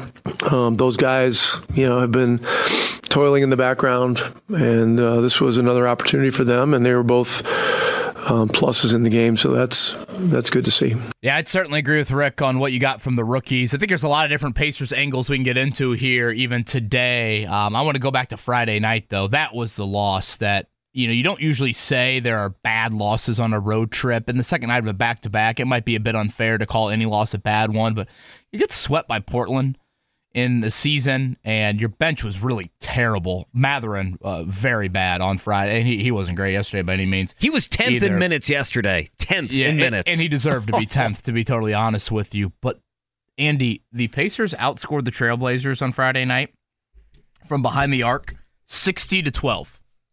60 to 12, the Pacers outscored the Trailblazers from behind the arc, and they lost the, the basketball game. You know how hard that is to do? The Pacers shot 47 threes. Portland They- shot 12. Pacers hit That's 23. Portland hit four. It's a terrible they loss. Just got dominated. It's a terrible loss. The. They're 7 and 12 at home as Portland. 66 to 26. And again, with how jumbled the East is, you look at the upcoming schedule this week. Haliburton doesn't play last night. Again, I think there's a lot of different areas we can go with the Pacers. So we'll certainly carve out some time for that here. Upcoming, the defending champs tomorrow night for Pascal Siakam's home debut. All right, yesterday, eh, or I guess this weekend in the NFL playoffs, how about the Purdue guy, Derrick Barnes, clinching it there for the Detroit Lions uh, with his first career interception of uh, Baker Mayfield. The Lions are going to the NFC title game. Andy hates the Lions, though. He made that very clear earlier today. Uh, they will be a touchdown underdog against the 49ers. That's too much. And then we will get the Ravens and Chiefs coming up on Sunday at 3 o'clock. The early line on that one Ravens a slight favorite. Uh, I, I am not one that looks at the Tyler Bass missed field goal and think it's Scott Norwood 2.0. Uh, I the whole drive, I'm thinking to myself, they need to bleed clock and they need to score a touchdown. I, I was not thinking field goal at all. I go, if you settle for a field goal, get ready to have Mahomes, Kelce, Butker stab you in the back. I thought, it was a, I thought it was a good call. Exactly what's yeah, well, that's how I that's how I thought they were going to lose. Was okay. You're going to give Mahomes this much time to go down the field uh, and win the game. I will say though, and now I feel like I should have tweeted this out so people don't think I'm just you know a raging liar. I text a buddy on Bass's on the first possession of the game. The Bills go down and they score and they kick a field goal. If you go watch that, Bass's field goal, the field goal just barely kind of sneaks in. Right. And you know he hit it pretty hard and he got it up there and I think that's what he was trying to do was to get it through the wind. Well, he almost was missed trying, one extra Well, yeah, he was trying. well. To, he was trying to kick maybe too hard. I mean, here's me giving advice to a professional NFL field goal kicker. But Are on you that Jay fir- Feely right on the- now? on that first one, I thought, man, I, I go that that's shaky. Little little did I know, you know, three hours later he would be one of the goats. And he's not my go to the weekend. My go to the weekend, Marc Dykton will love. I'll just leave it at that as a tease. You like that? Mark Okay. Dighton will love All my go to the weekend. Jordan Love. Crack one of these Has beers to- open before you do Has that. nothing to do with Jordan Love. What did I get you, by the way? I got you Sun King. Was it Uh, Wee Mac? Weemac, yeah. I'm a Oh, there you Wee Mac go. fan. Four pack of Wee Mac. I'm excited. Yeah, there you go. I always love having a Wee Mac at an Indians game. Looking forward to Oh, that here there's coming nothing up. better. Although I look outside right now and think that's not happening anytime soon. All right, uh, college basketball from this past weekend. We mentioned it to Gregg Doyel. Zach Edey's dominance continues. Uh, 14 point victory for Purdue in Iowa City. But think about this weekend for Purdue. I, I cannot emphasize this enough. I know Indiana's going to be the butt of a lot of jokes right now with how they've played. But for a Big Ten team to go on the road, get two wins in a week, speaks for itself. How about a 21 point win over your rival and then a 14 point win over? I mean, I think Iowa's a tournament team. Uh, certainly, they aren't in the basement of the Big Ten.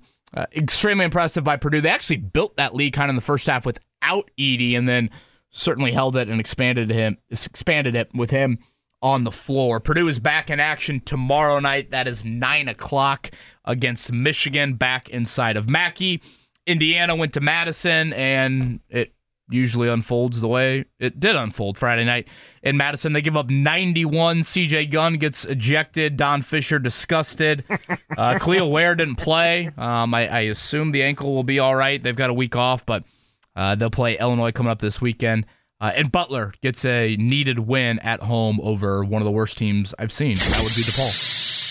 DePaul and you three wins on the year. And you were there. Look at you. Yep. Uh, Signing great effort by autographs, Matty doing your Bowen thing. trying to get Max Bowen on Simba Cam. They Oh, kept on did you? showing Barry Collier with the grandson. I guess the AD and the grandson or granddaughter. I, I I couldn't get a close look. That probably takes precedent. But yeah, you should have yelled at camera. Do you know who I am? Pull the Jake Query. Yeah, at yeah. I don't like combine. the. decided I not don't like to on that. that end. But Hink came over and tried to play peekaboo with Max. Max really wasn't Okay. having it, but great effort by Hink. Should have yelled out Max Bowen's Colts prediction record. I should. That would have done it. I know. That would have put it over the top. Tonight- A Butler Nova, by the way, coming up this Saturday. We'll give away a pair of tickets here later in the week. This is probably something next year we'll be able to do, but does Max Bowen, and I don't know, you guys are probably looking at me like I'm an idiot. I don't know. Again, we have a four month old, and I know nothing. I know nothing about kids. Everything I've learned about kids has been in this in these four months. Okay, so I'm being honest. When you take Max there, he doesn't. You don't have to pay to get him in, right? You can sit him on your lap, and he's good to go. Correct. Yeah. Okay, Yeah, I feel yeah, like I don't all know. Mark. You can speak to it better. Probably most sporting events, what two and under? Free? Yeah. Yep. Okay. Same with like flights and everything like All that. right. And you have the lap child and Mm-hmm. take advantage because once they pass that two year threshold, the uh, the costs start racking Yeah. up. Yeah, I think no more free Disney I know, World, like, no more wait, free I'm paying, flights. Yeah, I'm paying how much for Rosie Bowen to probably sit on my lap for ninety percent of Yeah. This sporting event well, or flight anyway? That's what I thought because I want to take him out to some stuff, but I'm like, yeah, I don't want to pay you know fifteen Butler dollars. game's perfect because you know you've Oh, got perfect, you've got yeah. a little track up top or however you want to call it, where you know kids can run around. Oh, sure. and- yeah, Rosie and Max both had a great time. All right, so- good. You could skirt those rules too, because no one's checking birth certificates right out of the gate. So if you look No, a little smaller, TSA or anything like checking that, birth yeah. certificate's a little different than Yeah. you know, Yeah. the Butler Yeah. ticket holders. Sure. Yeah. Uh, but Where's this kid's ID? fun time at Hinkle on Saturday. Shout out to the IU women. That's now 10 in a row over Purdue. Uh, they get it done without Sydney Parrish. 15 threes for Teri Moren's bunch there as uh, IU gets the road win. All right, coming up on the other side, we go hand out our goats from the weekend. Also, more Pacers chatter. The d- debuts, plural, of Pascal Siakam, Tyrese Haliburton return to the lineup for one game. Uh, we'll unpack a little bit more on the Pacers front as well. Thanks for tuning in to the Wake Up Call here on a Monday, 93.5, 107. Life is full of things to manage your work, your family, your plans, and your treatment. Consider Kesimpta, ofatumumab 20 milligram injection. You can take it yourself from the comfort of home. If you're ready for something different, ask your healthcare provider about Kesimpta and check out the details at kesimpta.com. Brought to you by Novartis Pharmaceuticals Corporation. Welcome back to Dealing Together. First caller? I bought three sweaters to get the fourth free. Oh, you got fleeced. Next caller. I traded my old Samsung at AT&T for a new Samsung Galaxy S24 Plus and shows my plan. That's not a bad deal. It is not. Our best smartphone deals. Your choice of plan. Learn how to get the new Samsung Galaxy S24 Plus with Galaxy AI on us with eligible trade-in. AT&T. Connecting changes everything. Offers vary by device, subject to change. S24 plus 256 gigabyte offer available for a limited time. Terms and restrictions apply. See att.com slash Samsung for details. Five. Our goats of the weekend coming up here in just a second. Can I ask you something, Kevin Bowen? Can I ask you, uh, I'm all Mark. Dykton too? I, I just need to ask you guys this real quick. Why has it been like almost two weeks and Bill Belichick hasn't been hired in the Atlanta Falcons? Like, why did just hire Bill Belichick? Oh, seems like the Falcons. Did I see a uh, Harbaugh interview? Yeah, I mean everyone's. I mean, I know they've they've interviewed coordinators, and there might be coordinate like what Slowik. You know, he's now available uh, out of the Houston Texans. Yeah, but if you ben want the Lions Johnson, guys, yeah, Ben not happening. Johnson, Ben Johnson. You're gonna have to continue Aaron to Glenn, wait. But I, boat. but I'm sitting here saying, if the Atlanta wanted to hire Bill Belichick, hire Bill Belichick. It's been almost two weeks now. Who's the What are better we hire, doing? Harbaugh or Belichick? Harbaugh. Maybe they want I- Harbaugh. Maybe they do want Harbaugh. Well, go hire Jim Harbaugh then. Let's go. So we Let's get haven't it done. really had anything out of the building, right? We've had two filled, and Jerod Mayo and Antonio Pierce. Yeah. Antonio Pierce was Friday. Don't know if that happened. I think that happened just after our show. So Antonio Pierce take the interim tag off of him. So that leaves the other what six so far, and it seems like Surprising, is it not? Nick Sirianni reportedly firing his defensive coordinator. Matt Patricia will not be back. Um, it seems like this is where we're at. Like we will not get any more that'll trickle out here. So uh, I'm trying to think of the openings that we still have. We've got Titans, Commanders, Panthers, Falcons, Seahawks, Chargers. Yeah, that's what we have. And then two names just to watch. I know there was some scuttle this weekend. Uh, would Jim Bob Cooter potentially be someone who would fit the OC job there in Philadelphia? Uh, you know, they're trying to go back Had to to stop there. Well, yeah, and you know, hey, they were so good was Philly with Shane Steichen, And he would call Uh, the plays, which he's not yeah, doing here. exactly. He's he would call the plays, probably be a raise, and he's been with Shane Steichen, so you would get some of that magic you would hope. So that's a name that's been thrown out there. And then I also I don't know if it was Ian Rapoport was throwing out there. You know, if Vrabel doesn't get a job, would Vrabel go be the DC for Bill Belichick uh, in Atlanta for potentially a year? Take the year off. Well, I mean, yeah, you can, you can, well, you could be a DC with your boy Belichick. You go do some television, make a few hundred thousand dollars, probably uh, with some Vrabel, television. Harbaugh, so. Belichick. Who's the best hire of those three? Uh, to me, it's still Harbaugh. I mean, prime of his career, uh, builds a program. Um, I, I feel like he's going to win. If you got five years with Harbaugh, I feel like you would be in the postseason three or four out of those years, and I feel like one or two of those times you would make a deep run. You would have a chance, right? Don't you feel that way with Belichick? I'm just, I'm just not sure anymore about him because he's done so much losing post Brady and the quarterback position so bad in Atlanta. He has not proven that he can fix the quarterback position. In fact, quite literally, he's failed in New England the last three years doing so. Is Atlanta the only place we've heard with him? Am I missing something? I mean, that's the only one. Harbaugh's taken, you know, a visit at what three places now. So I, I don't know, and I don't know what I feel about Antonio Pierce. I, I guess it's you know the the thing I care about the least is, and this happens in college athletics a lot, is uh, the players want a guy to be the coach. That doesn't mean that he should be the coach. And I guess that's a little bit how I feel about Antonio Pierce. Maxx Crosby, uh, he may leave if uh, he's not the head coach. Like, okay, let's see slight if he different public reaction to the Raiders and Antonio Pierce versus the Colts players and Jeff Saturday. Uh, yes. Again, I don't think you always need to follow uh, the the players on these sorts of things, but we shall see. All right, let's dive into it. Our goats, good and bad, our goats of the week. Let's hit the open. Is everything? That's why he's the GOAT! The GOAT! Or goat.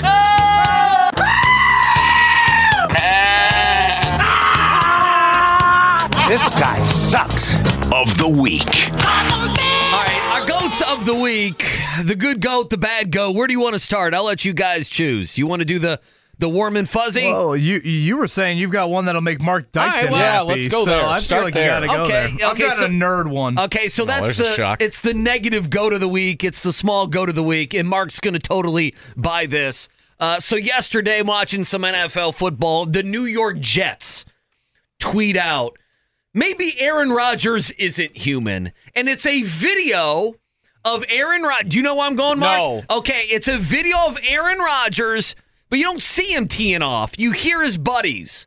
Aaron Rodgers got a hole in one. And the video that the Jets put out there was somebody teeing off. Again, I couldn't see Aaron Rodgers at all swing the golf club. And then it cut. It was an edit, Mark. It cut to them, to Aaron Rodgers on the green, walking towards the hole and picking up the ball. Whoa, are And you there's- going Aaron Rodgers conspiracy theory I don't here? think I don't think it's a conspiracy theory. No one believes that Aaron Rodgers got a hole in one, especially me. so you don't even wow. So you think it's just a blatant lie? I 100%. Mark, look, you got to look I, am looking up. at the video now. Yeah, there's no evidence of him actually swinging club. He's just walking, bu- walking on like the path, the cart path, with like his hands over his head. Now this was pre cell phone, pre iPhone. I probably should mention, but my brother had a friend that would literally take a camcorder out of the golf bag, and every time he would get on a par Yeah, three, he'd- the he'd camcorder would be set up so everyone would great. witness that. And it was like an old school camcorder, Oh, yeah, too. 100%. I love that. I- I- I love I, it. I, I adore so that. you That's a great story. Rodgers is Well, lying here. Wow. I, I'm saying there might be some McAfee listeners Listen, that would disagree with listen, you on that. I'm saying we need to get to the bottom of it. That's what I'm saying. If I got a hole in one, that's not how I would edit that video. Mark, you, you see it. Like Yeah. when they get to the green, it's like, okay, Aaron, now start walking towards the hole. I don't know. The whole, the whole thing is. It No. smells of a setup. he did it for the views, did it for the likes. I did it for I- something. I don't know.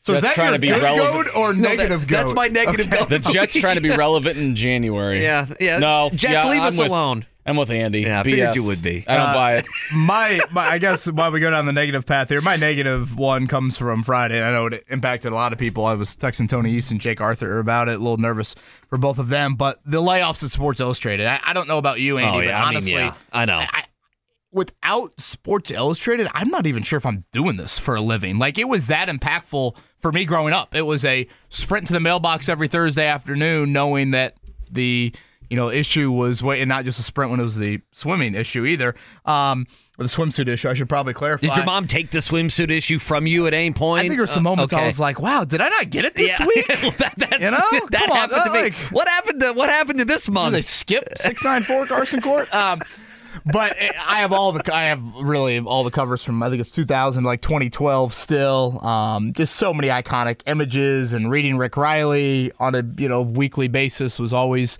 one of my favorite things doing growing up. So I hate it for the industry. That kind of speaks for itself. Um, but also just the fan in me. It, it was so rooted in everything that Sports Illustrated was for me as a young, very impressionable a human and sports fan, so absolutely hated to see that. Yeah, I think uh, the late last I think week. the Star did uh, you know uh, covers that related to Indiana, whether it be Hoosiers or Purdue or obviously the Colts have had several. The Pacers, Reggie Miller, you can think of a couple already. I think the Indy Star did a good thing, but I, I don't even know.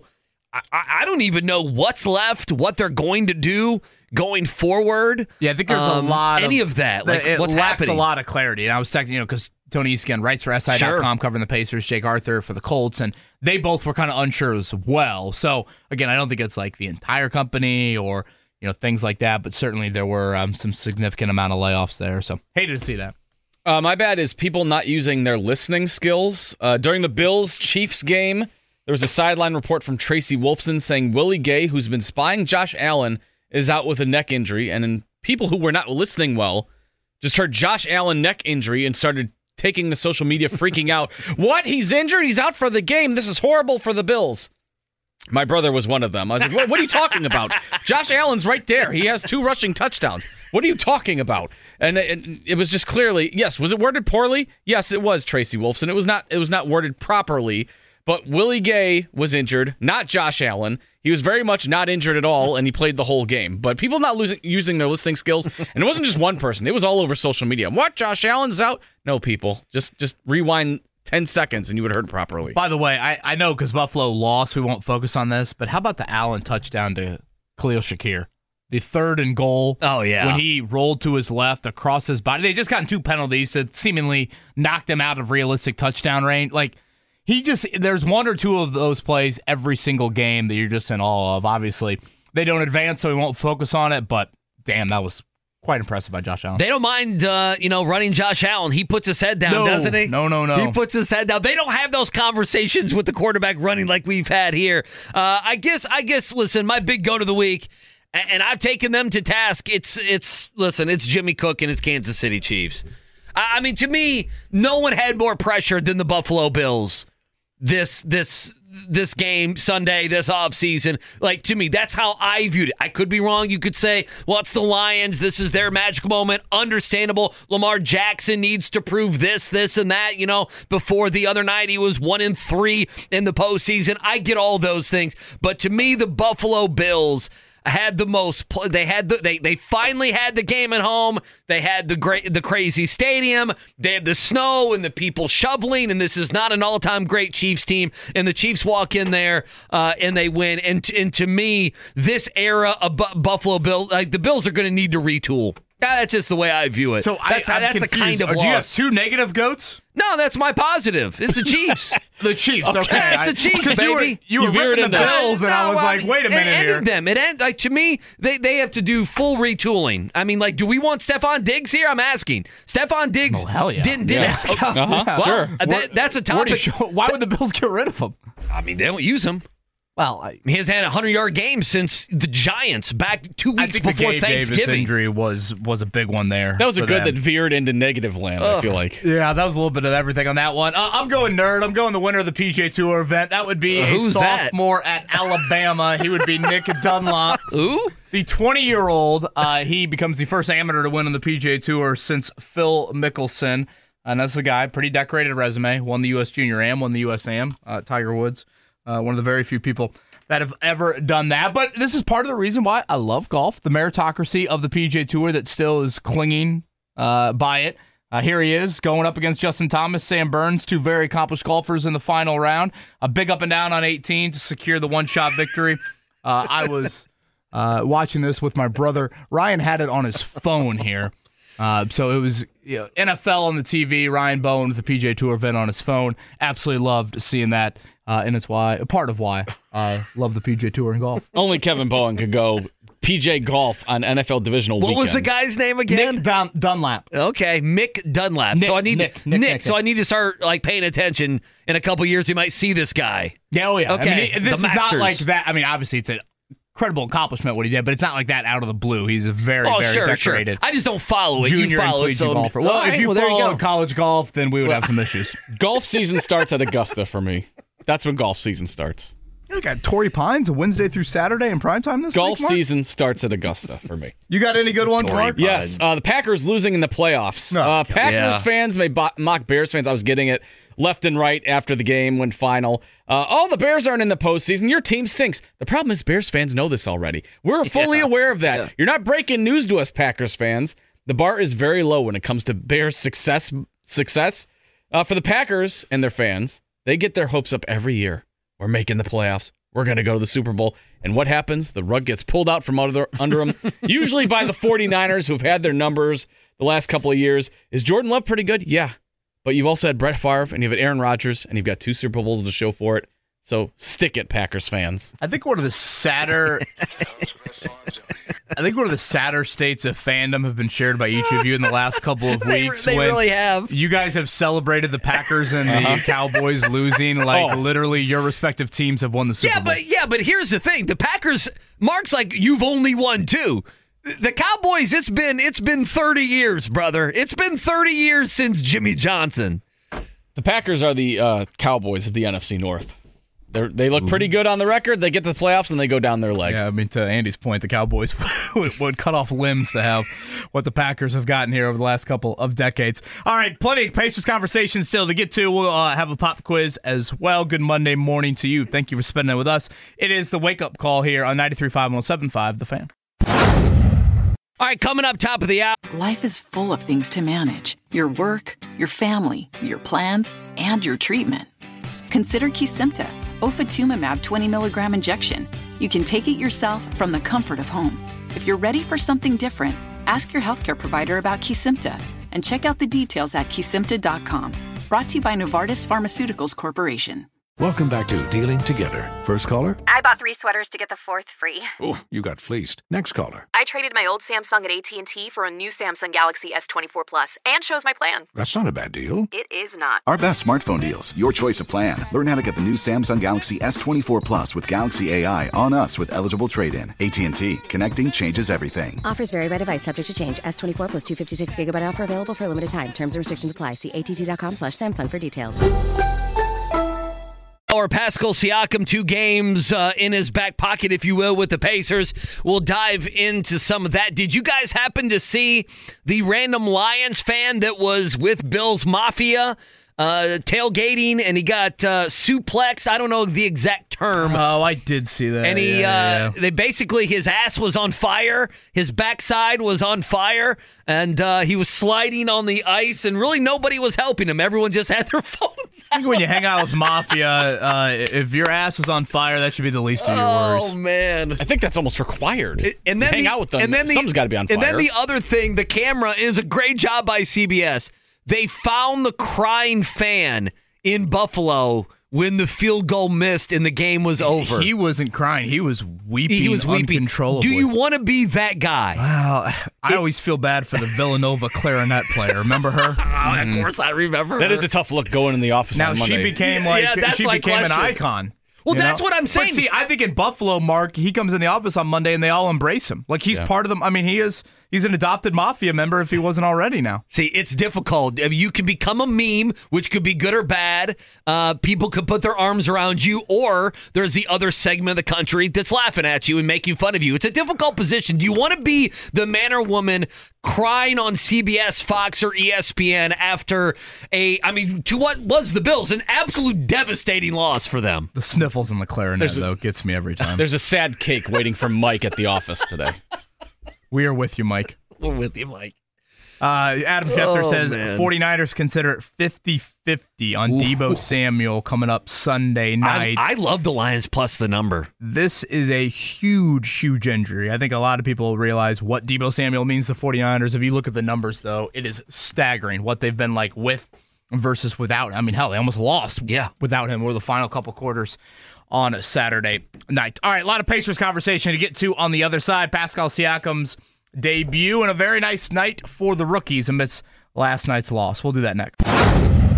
All right, nine o'clock hour on this Monday. Appreciate you guys waking up with us. If you miss any of our conversations, we also had Gregg Doyel on in the eight o'clock hour. You can check those out at 1075thefan.com. And as always, broadcasting live from the drivehuber.com studio. I know that wasn't Eminem, uh, obviously, the little hip hop open that Mark had. Uh, did Eminem do, I missed this, did he do anything around the game I didn't uh, yesterday. Lions yeah, wise? didn't- we were kind of scrambling to ri- right around kickoff, and I was hoping to catch it, but I didn't see anything unless I Okay. missed something. I, Yeah. I assume no, I, I didn't saw see it either. on social media. Yeah, okay. Well, I'm just making sure. I- I'm just seeing what to le- Detroit's up to. You know, the 49ers do the boombox Oh, entrance, yeah. right? Can we Oh, get Eminem yeah. to maybe to lead the Lions out of the visiting tunnel coming up on Sunday night? It does look like he was there. I'm looking at a thing right now, and he was there in, in another Lions shirt at like the third quarter or something. So he was there. so was Well, of course he was there. Oh, everybody. Yeah, it was I mean, forget everybody who else there. I saw was there, but there's quite a bit of people there. Or Peyton was saying on the Manning cast uh, there late in the year that Marshall and him go to one playoff game a year. So they picked Lions Bucs. That's the one. about Okay. I like that. I, I'm good with that.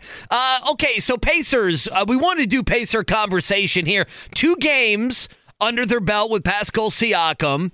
Um, I found, you know, something interesting that Gregg Doyel told us in the eight o'clock hour. He's like, you know, it's going to take some time. You're trying to get him going middle of the season. He brought up the Miami Heat when they did the big three. You know, it took them a minute uh, out of the gate. This is obviously middle of the season, not out of the gate. Uh, two and four on the road trip. Really, we're good with the road trip outside of that Portland game. I, I mean, outside of that Portland game. Uh, you know, they that's a game he's got to win. He got to win, especially when Haliburton is back. Then he was off, wasn't a back to back, but was, or was it a back to back? Was it a back to back? No, it wasn't a back. It was a day in between there. Um, you know, you have Siaka now, a couple games under his belt. What have you liked? What have you? I, I don't want to say not liked, but what are the early returns? And I hope to see. I hope you get the full roster coming up on Tuesday. Yeah, I that's, would that's what I'm interested in. I'd say what you like is again, he's a guy that you throw the ball to and he can he can go create and he can go get you a bucket. Uh, last night the assist number had to be pretty high. I would guess six or seven. it was him. seven. It was seven. Yeah, I mean, and again, without Haliburton, you you kind of needed some others to obviously help you out in that area, and he certainly provides that. Um, I thought it was really interesting, and I think Phoenix kind of dictated some of this. Uh, their big guy Nurkic uh, was out or, or was battling foul trouble, I should say. You know, both teams kind of bailed on their centers late. Uh, Durant and Siakam kind of became each team's center there. The Pacers didn't put Turner really back in the game at all in the fourth quarter there. So, again, I think from an isolation standpoint, offensively, there is a lot that you like with that. I know his point total last night wasn't super high, 15 or 16, but still, um, he is another option, which is obviously critical when you have Haliburton, when you don't have Haliburton, uh, because teams are going to continue to try and take away Tyrese as best they can. Um, I, this isn't going to, I don't want this to come as just like a total shot at him that he can't guard anybody, because I don't think that is true.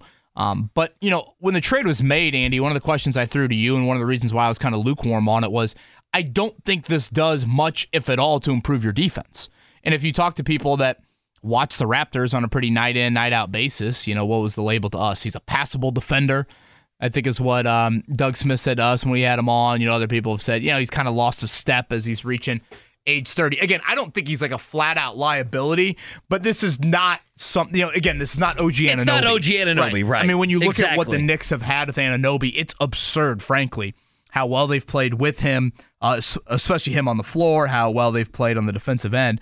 But Andy, I go back to this constant issue. This is pre Siakam, and we've seen it in both games with Siakam. Go back to Friday night. Jerami Grant, nice player, right? Averages 20 a game for one of the worst teams in the league. Not a great, great player, but yeah, nice player. He's got 37 against you on Friday night. What did he have earlier in the year when they Well, came here That, that's and what beat I, you? That's what I was going to look up because if he had uh, d- d- d- 34. Was it 34? Yep, he had 34. Wow. So Jerami Grant's oh goodness, second and third highest scoring outputs of the season are against you. What does Durant go for last 40. night? 40. Is Durant one of the most gifted scorers this league has ever seen? Arguably, probably the most gifted. Yes, that is still Durant's second highest point total of the season. And it's not like Durant lived at the foul line last night. I don't think he had a foul shot. So the continued issue, Andy, of letting these bigger wings, however you want to describe Grant and, and Durant, they're probably more like power forwards, honestly, is going to be an age old question we have with the Pacers from here on out. And that's with or without Siakam. I just don't think Siakam necessarily walks in here and helps that significantly or cures it. Um, so that is going to continue to be a question that I have for this team of, you know, last night specifically, you wanted to play Nembhard and Nesmith a lot because they are such, they're probably your two best defenders without Bruce Brown. Um, but they don't help you out a ton offensively, or at least as much as some others offensively. And then a guy that does help you out on offense is Buddy Hield. And if you watch the final three minutes, Phoenix was like, Where's Buddy Hield? Let's get a switch and let's get him on Beal or let's get him on Devin Booker and us go to work. So again, defensive issue continues. I, I, I said it earlier, and I think it's worth mentioning again. Friday night against Portland, you outscore them from behind the arc by 48 points. You had 60 points from behind the arc. You had 23s. Portland's got 12 points from behind the arc, and you lose the game. Why do you lose the game? Because you get outscored by 40 in the paint. So that defensive question is going to continue to be there with or without Siakam. Yeah, and I think this week, I, I think you mentioned something uh, that's pertinent to the conversation. Well, two things. Number one, this week for me, you know, it's a difficult week. I understand that Denver's in town on Tuesday, Philly on Thursday, and then right on the back and back, the Suns come back in town. You get them two times here in a week. At least you get them at Gainbridge. Like I'm, I'm with you that we're to the part of the season now as we're past the halfway part. We're, you know, approaching the trade deadline. You've made a move. We have the All Star game that we can see that's going to be in Indy. Like I'm not wanting to see kind of what this team has here. What I don't know is, and I wish he would tell us tomorrow if we have him on, which I assume we will, uh, with head coach Rick Carlisle. I'm really hoping that he gives an insight on the things that they can do with Pascal Siakam on both sides, right? Defensively, what they think they can do with him that will, you know, that will help the team. I understand this is a move for offense, okay? But defensively, is there somewhere where he can help you and do something that the other guys can't? And then offensively, what they do with him. I I, I think that's that's number one. Number two would be they just need to start winning some games here. They got through this tough road trip, and I think everyone was kind of easy on them. They're two and four. We're not happy about the Portland game, but it's not ah the season is falling. No one's doing that song and dance. But now I know there's some good teams coming up. You got to start winning some of these games because the Eastern Conference again, you can be four and then in uh, you know in three or four games you can be down to seven or eight and you mentioned right now if the season were to end today they'd be the seven seed and they would play orlando and orlando has their number I mean, And again, that's a playing straight, game. Straight playing game. Straight up, Orlando uh, has their number. The other thing, and I know it's just two games. And by the way, I hate looking at the. If you go to ESPN.com, they always had the Laker game, which is there for the for the in season tournament. That's always in the way when you look at their schedule. I, and I don't know, worry's not the word, but you know, with this trade that they made, not having first round picks, which everyone is good with, you know, bleep the picks. Let's move on uh, from the draft. Uh, the draft stuff. Let's go get ourselves a real player, and that was a lot of the re- rhetoric last week, KB, and I understood it, and to a certain extent, I agreed with it. But the two pieces then that mattered, like kind of like the gamble, wasn't getting rid of the first round picks. The gamble was Jarace Walker, who, by the way, I think is proven. Has he not? We can ask Carlisle this tomorrow. That you know he's earned his. Uh, he's earned a part of, of this rotation, if you ask me. I mean, he is a confident player right now. Is he doing everything perfectly? No, he's not. He's a confident player, but it was also Bennedict Mathurin. And I know you're the Mathurin guy. And the last two games, he hasn't done anything. Oh no, he's been awful. I mean, he has six points in the last two games. Yeah. Only played 14 minutes in the Phoenix game, but kind of the the the point that you could move some of these assets was you wanted to keep the two crown jewels that would blossom. And Jer- and obviously they're at different parts of their career, but part of that is Bennedict Mathurin. If you're thinking about, hey, uh, you know, moving a guy like Buddy Hield, Buddy Hield, I know defensively is good. He played a bunch of minutes at 18 points the other night. So if you're if you're not going to have him as part of the lineup, then Bennedict Mathurin can't have these no shows. And, and to me it I won't say it's worrisome, but the first two games that Siakam is here are the first two games that Bennedict Mathurin completely vanishes. Uh, and, and, he was so good Thursday night yeah, against the Kings. I know that's what I'm saying. Again, win. we walked in here on Friday. You beat the Kings, and Mathurin had the 25 points, and you're feeling really good about things. And then you lost that over the weekend. Um, but you know, Mather- Mathurin needs to be more consistent. You know, now oh, it's, it, it's time to grow up. You know, they're they're relying on him. He matters to their organization. That they've done everything. You know, they have said we will get rid of future assets because we want to keep this guy and then Siakam comes in and Bennedict Mathurin has six points in two games. Yeah, I do think organizationally they've struggled to find what is the consistent usage for him, though. Like they, they have jumbled him starting lineup, bench unit. Um, now in general they've had to jumble starting lineups here as of late. I couldn't believe, and Chris Denari said this last night, um, tenth straight different starting lineup. You know, when we have Rick on tomorrow, it's a question I want to ask him. Like, how many how many times in his career? I think he's got a ten game stretch and ten different starting lineups throughout that. Um, I would say if there is certainly a positive from last night, you would point to the two rookies. You know, think about Jarace Walker, Andy. That dude guns. I mean, he like, and, and that he's comes, a confident player. Yeah, that comes with a yeah. Confidence is probably more of a politically correct statement. You know, when you hear gun, it's like a little bit of a negative connotation with it. But yeah, he is much more of an aggressive, confident offensive player, particularly in taking jump shots, than I thought he would be. Um, you like the rebound total from last night from him as well. I still think defensively, um, he he's got to you know kind of fine tune some stuff. And I know it won't jump off the page, but in watching last night, I I do like how Ben Sheppard plays the game. I think Sheppard is a really heady player. Um, I think he makes the right play, and I bring that up because if and when they do move Buddy Hield, you would think Sheppard would be one that would get some minutes off of that. So I am kind of curious to continue to keep an eye on that. I do want to go back to something we talked about earlier in the show in regards to Haliburton. And I hope this doesn't come off as like conspiracy theorist, but I found it a bit interesting or odd even that he made his return Friday against Portland.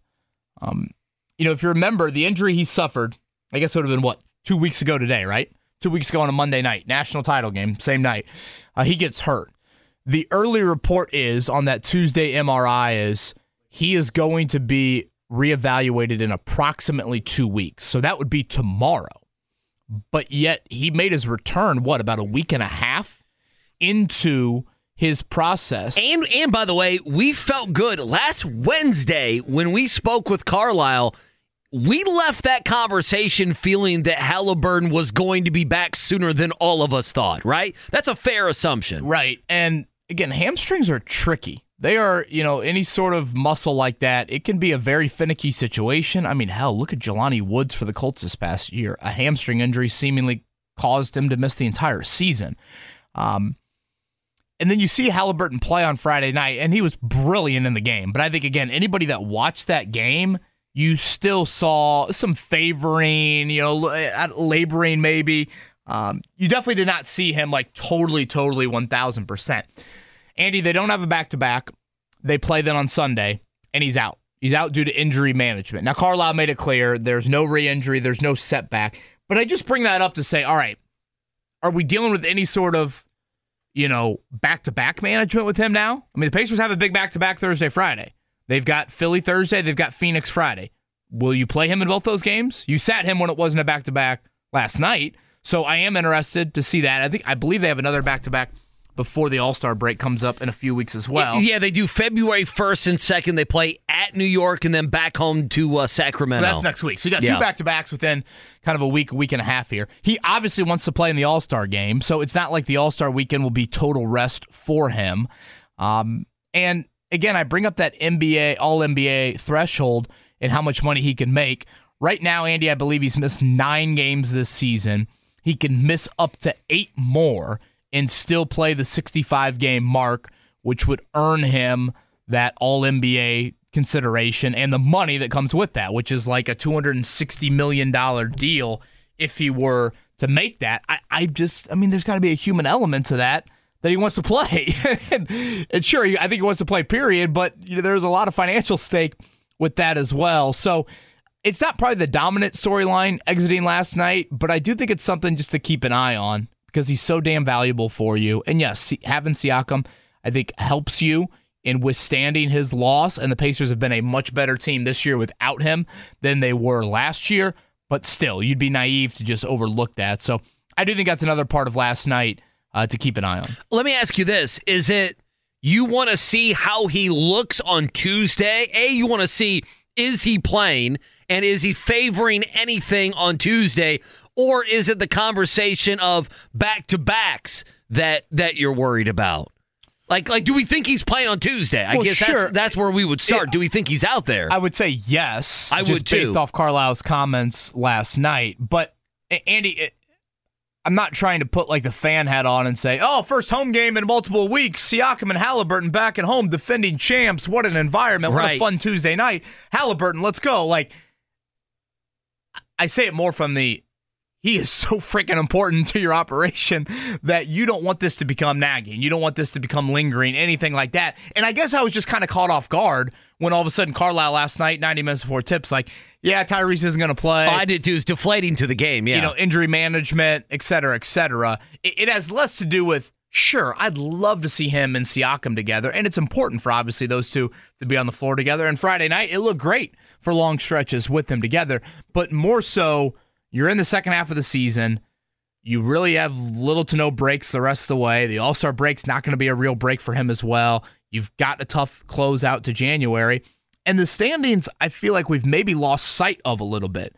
But when you made this trade, Andy, you all of a sudden, and again, I'm a guy that thought five or six seed, you need to be super competitive in round one. I think if you exited this season with that, it would be kind of a successful on court win loss sort of standpoint to the season. When you make the trade for Siakam, you give up the picks, you're, you know, in all likelihood going to pay him the amount of money that you're paying him. You now sped up the clock into needing to get results, wanting to get those results. And right now, you are a play in team. Now, it's very jumbled. Things can turn in a hurry. But I think we've I get that when you make a trade, there's a little bit of a you know growing period, acclimation period, et cetera, et cetera. But you don't have a lot of time for that to play out when you look at the Eastern Conference and look at these standings right now. Well, you also don't have a lot of time if Haliburton's not going to be out there in all of these games.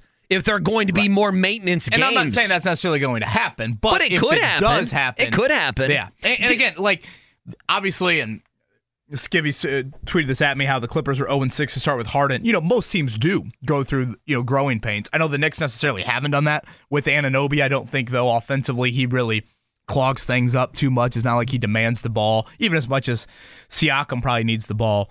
Um, but I, I, just think these are a couple of. It, it, it's an interesting time for the Pacers in that they got to settle on a starting lineup. They've got to get healthy. Um, now the rookies are starting to play all of a sudden, and it's like, wait, are they now consistent guys in the rotation? You're two and a half weeks away from the trade deadline. Jarace Walker got in before Obi Toppin last night. Do we read anything into that trade deadline wise? You know, where are you at with Buddy Hield that expiring deal?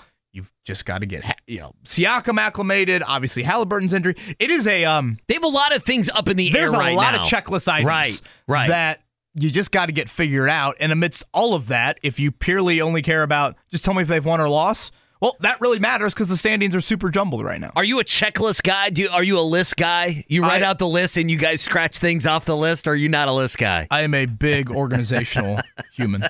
That's what I figured. You I were a would do guy. the. Um, I got one of those like Notre Dame sticky pads. Oh, I'm sure you, know? do. We need to do a show checklist. Things we need. That's what and, we need. and that would be my grocery list. And Maddie's like, just I sent it to you in your notes app. Will you just open that up? And I'm like, no, I like to cross things off at the. I don't need to whip my phone out every every time. Kevin's guy that always has like a pen behind his ear, so he's just like ready to jot things down. Got a pen, got a note. You know, put Max Bowen in that. I've told you before. Sometimes you know, give him the banana to keep him entertained as we go up and down every aisle. He lo- he loves when you really push the cart a little faster. Oh, that, a every little, kid da- a little dangerous. Yeah, uh-huh. Yeah, my daughter's like, go faster. We're in Costco. I'm like, I'm gonna take someone's knee out. Well, I'm also like, have you seen these wheels? I mean, they might fall off. yeah. You got to get the They carts really with might that have like off. the cars attached to them. Just I throw 'em in know. Oh, but- that's what you need. But it's the gonna turning like, radius with with It's that lows. thing, Mark. Oh my god. Oh, I've bashed my You- shins a few times. Well, with you, those. and then you just run into people. yeah. People are avoiding you like the plague. Sorry, ma'am.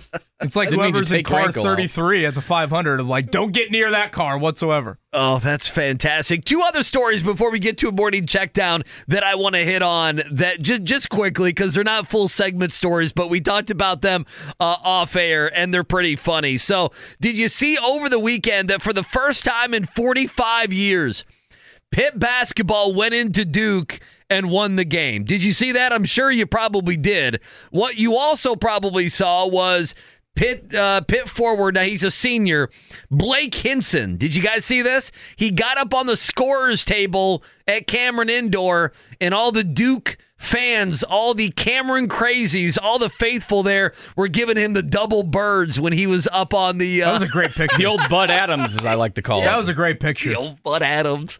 Uh, so that was that was great. I love people say there's going to be a lot of a lot of being a lot of people being called into the principal's Now, office there at Pittsburgh Duke. still coached by Capel? yes, it is. Is he bitter that he doesn't have that job? I mean, he's been awful at Pittsburgh, but he has been awful at Pittsburgh. Uh, I would say he's probably a little bit bitter. Wouldn't you be bitter? Sure. Yeah, I want to say he's bitter. But if you remember a few years ago when Pitt came in there, remember the Cameron Crazies booed Capel? And remember Coach K losing his mind and going over I- to the Cameron Crazies that. and scolding them? Remember that? And then the lecturing by Coach K. Remember when he lectured? Was it Dylan Brooks? was he Dylan lectured in the handshake line. It was Dillon Brooks, and everyone crushed Coach K. But now, knowing now what we know I- about Dillon Brooks, do you feel differently about that one at all? I, I was so All sick right. and tired of Coach K acting like he was everybody's dad. So, and it's having so a, true. like a 20 month retirement tour. it's so Thank true. You. Thank it's you, so Coach true. Saban, for how he handled it. Uh, so anyway, so that was one story, and then the second story yesterday. This is what I was like, God bless. We need this football game to start. Was Ohio State women's basketball beat Caitlin Clark and Iowa? Oh, is this and the court storm? And they stormed the court, and Caitlin Clark, if you haven't seen the video, was running off the court, and she collided with a fan, and that started the conversation again. This was about an hour before. I just was like, the football game's got to start here, okay? I even went to NFL pregame because of this. The conversation on Twitter X then turned to court storming etiquette. Of my favorite topic. Should we court storm? Uh, it went back to Matt Painter's conversation. Who did they lose to? Nebraska. That was the Nebraska game, After right? the Nebraska game, how three years of players have had the court stormed every single time they've lost a game on the road in the Big Ten. Uh, and it went to that. It went to did Caitlin Clark, you, you need to see the video. Did she embellish? Did she flop? Why did she have her head down? Uh, why did the individual she ran into, why were they not paying attention? Thank God the NFL started at three o'clock. For a solid hour, that's what we had on social media Yeah, like it was turning into like JFK's Zapruder film, like back and to the right, and back then, and to the and then right. I feel like later in the night that we went, we got multiple angles, We and now did. they're saying should, should Caitlin Clark have avoided? Um, Mm-hmm. she flailed her arms. it was another girl that she hit, right? Yes, yes. And they collided. They collided pretty Oh, it- good. It, was a hit. It was Now, a good it seems collision. like Caitlin Clark was fine, thankfully. Uh, my opinion on court storm, storming will never change. I believe uh, fans should storm after every win, but I feel like we we got to get all on board from a security standpoint.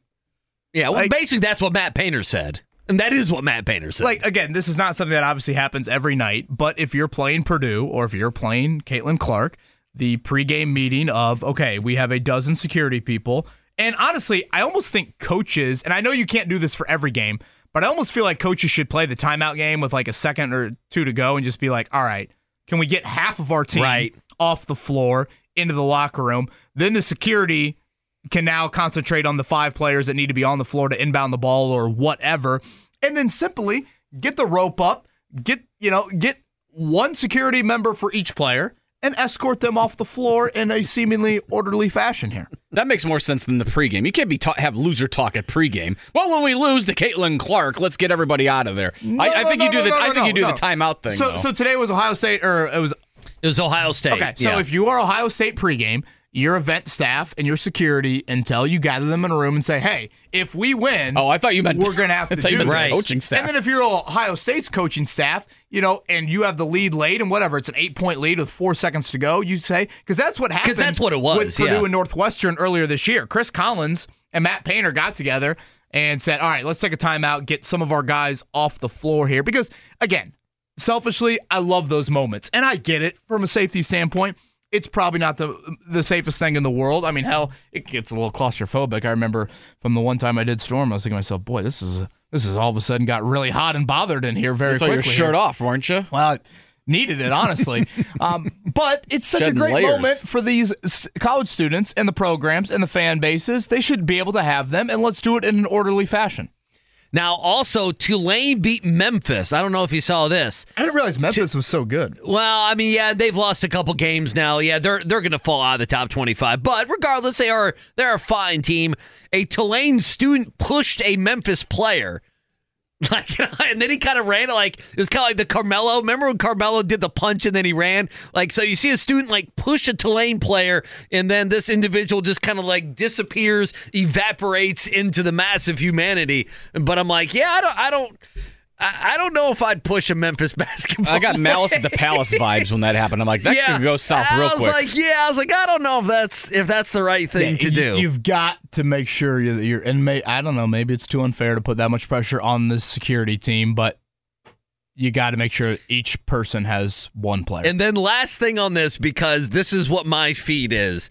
It immediately turned into because the Caitlin Clark video it showed her being injured and you know colliding and everything else. It then turned into, and I'm sorry, Indiana fans, because I follow a bunch of Kentucky people still. It turned into. Remember when Darius Miller was almost trampled during the Watford shot? right, and that one, that one was. And by the way, that was a great headline the Indiana Daily Student that Monday. Trampling number one, I believe, was the exact headline, and Darius Miller's like in the fetal position. That's one that's almost out of your control because that was a game-winning shot. Oh, that was organically awesome. Right, and not obviously all court stormings happen at the buzzer. Well, they're all like not that. cre- they're all not created the same. Now, what what happened with Kentucky this weekend? They've got Oh, the next man. Dirk Nowitzki. Is that what I'm listen, saying here? listen, I, I'm not. Or is he better than Dirk? Kentucky, Kentucky's loaded, man. This is one of those. They don't have any. They got this guy named Big Z. We talked about it on Friday. Zvadimir Ivisic. Uh, I don't know how you say it. It's something like that. He's legitimately what, like seven two? Oh, he's like seven two, and I remember someone close to Kentucky. I remember talking with them. They're like, I have no idea how we're gonna get him eligible because you know he played professionally. He played against grown men um, overseas, and so you know, the Kentucky fans last week put up, they spent, you know, several thousands of dollars.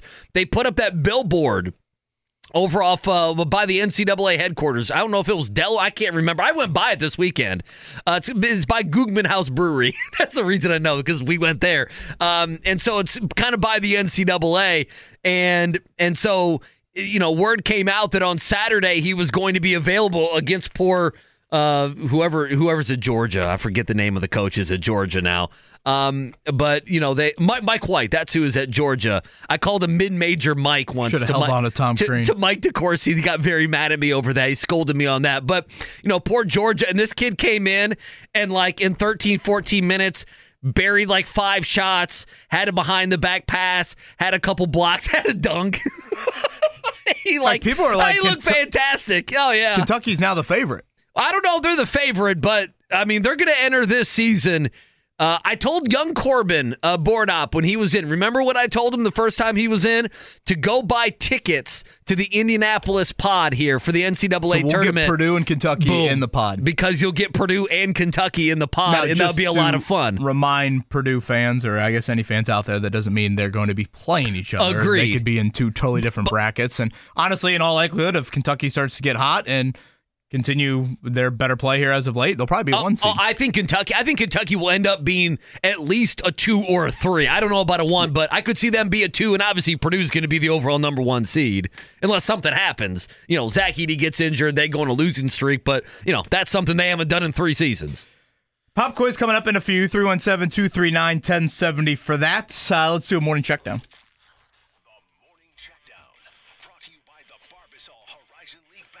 Championships. March starts here at the Indiana Farmers Coliseum, March 11th and 12th.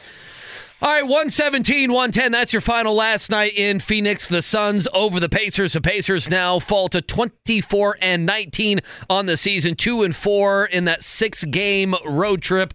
Obviously, we've talked a lot about it. That Friday game against Portland, that's the one that stings. But last night, seven point loss, pulled close, couldn't get it done in the end. Pascal Siakam, two games under his belt as an Indiana Pacer. Here's what Rick Carlisle thought of his new forward post game. He's a very resourceful, adaptable player. I can just I can see that we'll be able to put him on a lot of different guys, uh, a lot of different positions. You know, he started on Booker in this game, uh, ended up moving to Durant and to other guys. You know, offensively, we, we've got to get him more acquainted with some of the stuff we're doing, and, we, we're going to have to add some new stuff that's you know uh, makes sense for his special abilities. Studying that stuff now, but there's you know there's everything to like about him, really. Honestly, it's one of the better home weeks of the season when you look at the schedule upcoming for the Pacers. They will return home tomorrow, defending champs and the Nuggets here, uh, the Sixers on Thursday, and then the Suns on Friday. It'll also be Memphis on Sunday. Again, Ja Morant out for the year, of course. But you know, you think about a Western Conference, and honestly, Memphis still has some local ties that I know a lot of people will enjoy as well. It's the one trip you're going to get from Denver, the one trip you get from Phoenix, and same thing with Memphis. So a very important week and honestly pretty entertaining week when you look at the opponents upcoming for the Pacers. All right, going back to last weekend and college basketball, I guess let's go in chronological order. Friday night from Madison, uh, it went about how every other game goes in Madison for the Indiana Hoosiers. Uh, 91 79 was the final score. It was a pretty awful first half for Indiana. They made a couple of somewhat competitive runs, but nothing of serious note. They did play without Kel'el Ware, ankle injury for him. Uh, no game for Indiana this week. It'll be at Illinois coming up on Saturday, easily their toughest stretch of the Big Ten season. And CJ Gunn got ejected uh, in the stat then that brought going around. Uh, Indiana leads college basketball in flagrant fouls, so we'll see if uh, any sort of celebration on that as the season unfolds. You could maybe go banner on senior day for that. Didn't someone send us? Oh, here it is. Uh, they have seven total. they lead by two? Yeah, they well? lead. The, thank you to Jeremy who sent this. Uh, they have five flagrant ones, two flagrant twos, so they have seven total. The uh, uh, Arkansas and Florida A and M both have five. They're tied for second, and then you have a tie for fourth. Iowa State, Lehigh, New Mexico State, and Utah Tech all have four. Again, that'd be Utah Tech with four. Can't hit foul shots, but can hit the other opponent in the nuts, right? Something Putting along up those Wilt lines. Chamberlain Oh, numbers man. right now. Did, did CJ Gunn did the you know the elbow? I, yeah, part was of that a me little thought- little embellished by the Iowa player? I would say a Yeah. lot by the Wisconsin kid, yeah, and he Oh, kind of Wisconsin, he yeah, kind of Wisconsin. nuzzled into him before, but you know what they say about catching the second person there. So, uh, 91-79, Indiana loses. Purdue 84-70 over Iowa. So to recap last week for Purdue, both road wins by 21 and 14 points. That is damn impressive by the Boilermakers. Zach Edey's last three games, 93 points, 54 rebounds. Not too it- bad. It is just utterly insane what Zach Edey continues to do. Uh, obviously, 31 and 18 if you want to average that out there for the Boilers. Uh, and then Butler over DePaul, 74 60. Big run to end the first half there. Much needed for Butler. Both Butler and Purdue in action tomorrow. Very different start times. Purdue at Georgetown at 6:30. Again, that's a game they just need to take care of business against a bad Georgetown team. And Purdue has got Michigan. That is in Mackey. That is nine o'clock on Peacock here. So the only games for Purdue, Butler, or Indiana here this week come tomorrow night. Uh, before uh, all of them will be in action coming up Saturday and Sunday. It's a slow week. It's a Slow week, slower busy week. Pacers week. And It's not for Pacers, Slow but college for college basketball, basketball it is. Uh, NFL is set coming up on Sunday, championship weekend. Chiefs at Ravens, Lions at Niners. Chiefs Ravens at three o'clock. Lions Niners at six thirty. Currently, Baltimore three and a half point favorite. That one with an over under at forty four and a half, and San Francisco a six and a half point favorite with the over under there at fifty and a half. Tentatively, I think I like the Lions plus the number and maybe the under there uh, in that NFC game. Maybe the under. Well, Deebo Samuel injury watch again. That will be a big one here as we get to the weekend. Shout out to Derrick Barnes, former Purdue linebacker. He had the game clinching interception for Detroit yesterday. And that one, first career INT for the former a good time. round pick there. Uh, and the IU women, they win in Mackey. That is 10 in a row for Teri Moren's bunch. She continues her extremely impressive run there in Bloomington. Without Sydney Parrish, one of their better players, Indiana hits 15 threes, and they beat the Boilers 74 68. All right, it's time for a pop quiz 317 239 1070. We'll pop quiz. Life is full of things to manage your work, your family, your plans, and your treatment. Consider Kesimpta, ofatumumab 20 milligram injection. You can take it yourself from the comfort of home. If you're ready for something different, ask your healthcare provider about Kesimpta and check out the details at kesimpta.com. Brought to you by Novartis Pharmaceuticals Corporation. Welcome back to Dealing Together. First caller? I bought three sweaters to get the fourth free. Oh, you got fleeced. Next caller. I traded my old Samsung at AT&T for a new Samsung Galaxy S24 Plus and shows my plan. That's not a bad deal. It is not. Our best smartphone deals, your choice of plan. Learn how to get the new Samsung Galaxy S24 Plus with Galaxy AI on us with eligible trade-in. AT&T. Connecting changes everything. Offers vary by device, subject to change. S24 plus 256 gigabyte offer available for a limited time. Terms and restrictions apply. See att.com slash Samsung for details. Life is full of things to manage your work, your family, your plans, and your treatment. Consider Kesimpta, ofatumumab 20 milligram injection. You can take it yourself from the comfort of home. If you're ready for something different, ask your healthcare provider about Kesimpta and check out the details at kesimpta.com. Brought to you by Novartis Pharmaceuticals Corporation. Welcome back to Dealing Together. First caller? I bought three sweaters to get the fourth free. Oh, you got fleeced. Next caller. I traded my old Samsung at AT&T for a new Samsung Galaxy S24 Plus and shows my plan. That's not a bad deal. It is not. Our best smartphone deals, your choice of plan. Learn how to get the new Samsung Galaxy S24 Plus with Galaxy AI on us with eligible trade-in. AT&T. Connecting changes everything. Offers vary by device, subject to change. S24 plus 256 gigabyte offer available for a limited time. Terms and restrictions apply. See att.com slash Samsung for details. All right, pop quiz time on this Monday. Scotty's in here. He's got his Johnnie Morton jersey on. You like that? Old 87? How about so Craig Reynolds, the guy who scored there on that fourth and goal, number 13? I mean, does that not just sound like the number three pitcher for every Major League Baseball team? It does. Craig Reynolds also ruined everybody's parlay yesterday by being the by not being Jahmyr Gibbs or David Montgomery to score that touchdown. I So- do love that, Scotty, on the uh, The Johnny. Morton jersey? Yeah, the Johnnie Morton jersey. Oh, it's great, man. It's got the uh it's got the like the Velcro on the sleeves and everything. I mean, that's an old school jersey. At first I thought, is that Herman Moore or is that Johnnie Morton? Johnnie Morton. So there you the go. Lions, they got a lot of skill talent. I mean, they, they've invested a lot with where they've drafted Oh, these sure. guys, but I mean, Jahmyr Gibbs and the Montgomery move was a great move. Clearly, it's kind of a little bit of a thunder and lightning there, and then their wideouts and Sam LaPorta. Um, that is a nice, nice skill group around Jared. Well, the beauty is, you know, they were already a good team, but they went in the draft and they drafted a tight end high and they drafted Gibbs 12th overall. Yeah, people And remember, were- how everyone about yelled St. and Brown screamed. being a fourth round yeah, pick? well, I I mean- am saying everyone yelled and screamed, "Ah, you don't take a quarter, you don't take a running back 12th, and you know a tight end and all that." And you know those two guys have kind of put him over the hump to a certain extent. LaPorta has been fantastic. I remember when Notre Dame played USC, and this would have been like a handful of years ago, but St. Brown and Michael Pittman were their top two, you know, wideouts. Exactly. And Notre Dame was under the impression there of like, we need to do everything we can to try and take away Pittman Jr. And, and then, you know, we'll let St. Brown get his. And he did. And, St. Brown's great, man. He's um, good. Yeah, he is a very, very good And Goff, and, and listen, Goff, Goff's good, man. And Goff has a, you know, he, after next year, he's a free agent. So after the 2024 season, he's an unrestricted free agent. I mean, I just bring it up because he's going to, he's getting paid a little over 20 mil a year, but Um, you know,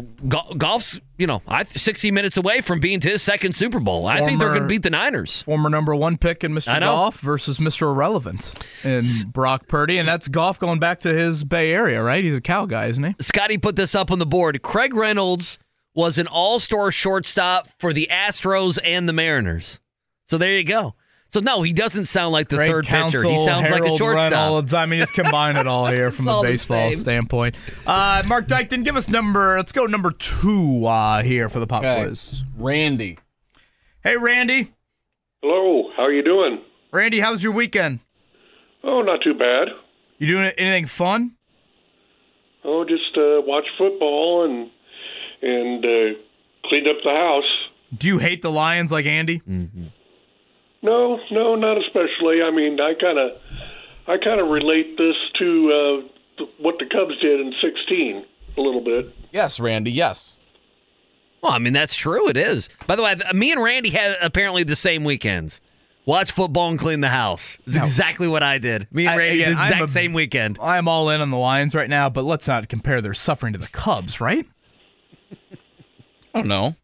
It's on par. I mean, not as long, but it's still, Yeah, I mean, what, 100 still pretty years embarrassing. The They've had a were pretty a century, weren't they? Yeah. I mean, I guess that one fan that they keep on showing at all the games, and Peyton talked to him on the sidelines before. Maybe he would like a word with me, but Oh, the guy who's 80 years old or whatever. Yeah. Yeah. Scotty said 165. Yeah, it's, It's a little slightly different. couple decades difference, but that's okay. Just a couple. I still relate. uh, Randy, thank you for calling in. Andy Sweeney will toss number one your yeah, way. I will. I I would also say Lions fans more likable than Cubs fans. Sorry, Mark. I, I would say that's. I would say that's probably uh, pretty unanimous. All right, That's Randy, the Giants fan. Uh, let's. Oh, they're not likable at all. Let's get question number one. Let's get it right here. Let's get going. The Pacers lost to the Suns last night in Phoenix.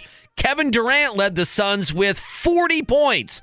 Who led the Pacers though in scoring last night? Was it Pascal Siakam, Buddy Hield, Jalen Smith, Miles Turner?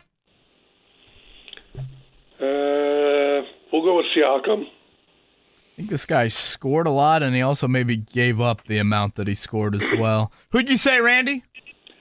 I said Siakam. We'll try again. Giving you a little grace on a Monday. Jalen Smith. Jalen Smith was really good against his former team last night. Uh, number two here, the conference championship matchups are set in the NFL playoffs. 29 of the 30 NFL teams have reached the conference championship game in their franchise history. Name the only current NFL franchise that has never reached their conference championship game. Is it the Jets, the Chargers, the Jags, or the Texans? Texans. Hmm.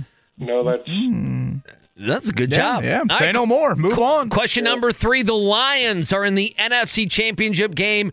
Randy, for the first time since the 1991 season, ending a 32 year drought in reaching the conference championship game. Believe it or not, the Lions were tied for the second longest active drought before Saturday's win. Name the team that is no, that has now not made it to their conference championship game over the past 34 years. Cowboys, Dolphins, Browns, Commanders. I would say Don't overthink it, Randy. let's go the Browns. Number four here on this day in 1989, Bill Walsh retired as head coach of the 49ers after beating the Bengals in Super Bowl 23. Who was the head coach of the Cincinnati Bengals in Super Bowl 23? Is it Forrest Gregg, Sam Wyche, Bruce Coslet, or Paul Brown? We'll go with Wyche. Now, Scotty, you'll tell me here. What player got in trouble for the Bengals and Wyche benched him during that game? Was it Wilson? Okay, that that's what I thought. That was a big deal. It's a big deal, Sam Wyche. All right, question number five. On this day in 1968, the NBA announced that expansion franchises would be awarded to two cities. One was given to last night's Pacers opponent, the Phoenix Suns. Name the other franchise that was born on January 22nd, 1968. Milwaukee Bucks, Seattle Supersonics, Cleveland Cavaliers, Buffalo Braves. I'm going with the Bucks. How about this effort here? Boy, did Randy get four out of five? How about Or did he get three out of five? Here, It's a good All start to the week. Uh, Randy, number two, you got right. The Houston Texans. Let's go! Never reached conference championship game, only team in the NFL. He got three right. The Browns. Sam Wyche, indeed, coach of the Bengals. Man, that hurts me. He got number five right, the Milwaukee Bucks. The only one he got wrong was number one, who led the Pacers last night in scoring. It was Buddy Hield. He said Jalen Smith. God, and oh. then he said Siakam at first. I feel like we should have helped him out a little bit more. Usually, especially you, usually help these I- guys out on to a little question one. On one, Jalen. Smith was very good early in that game. I kind of forgotten until Daenerys said it that he was a former Sun. He had one play, Andy. He was hitting a bunch of threes, but then he had one play where like him and Durant got isolated. Next thing you know, he like dribbles back and takes a step back right in Durant's face and hits it. I'm like, whoa. Um, that was a big moment, but just some odd. And I'm not saying this by any means to like rip Rick Carlisle.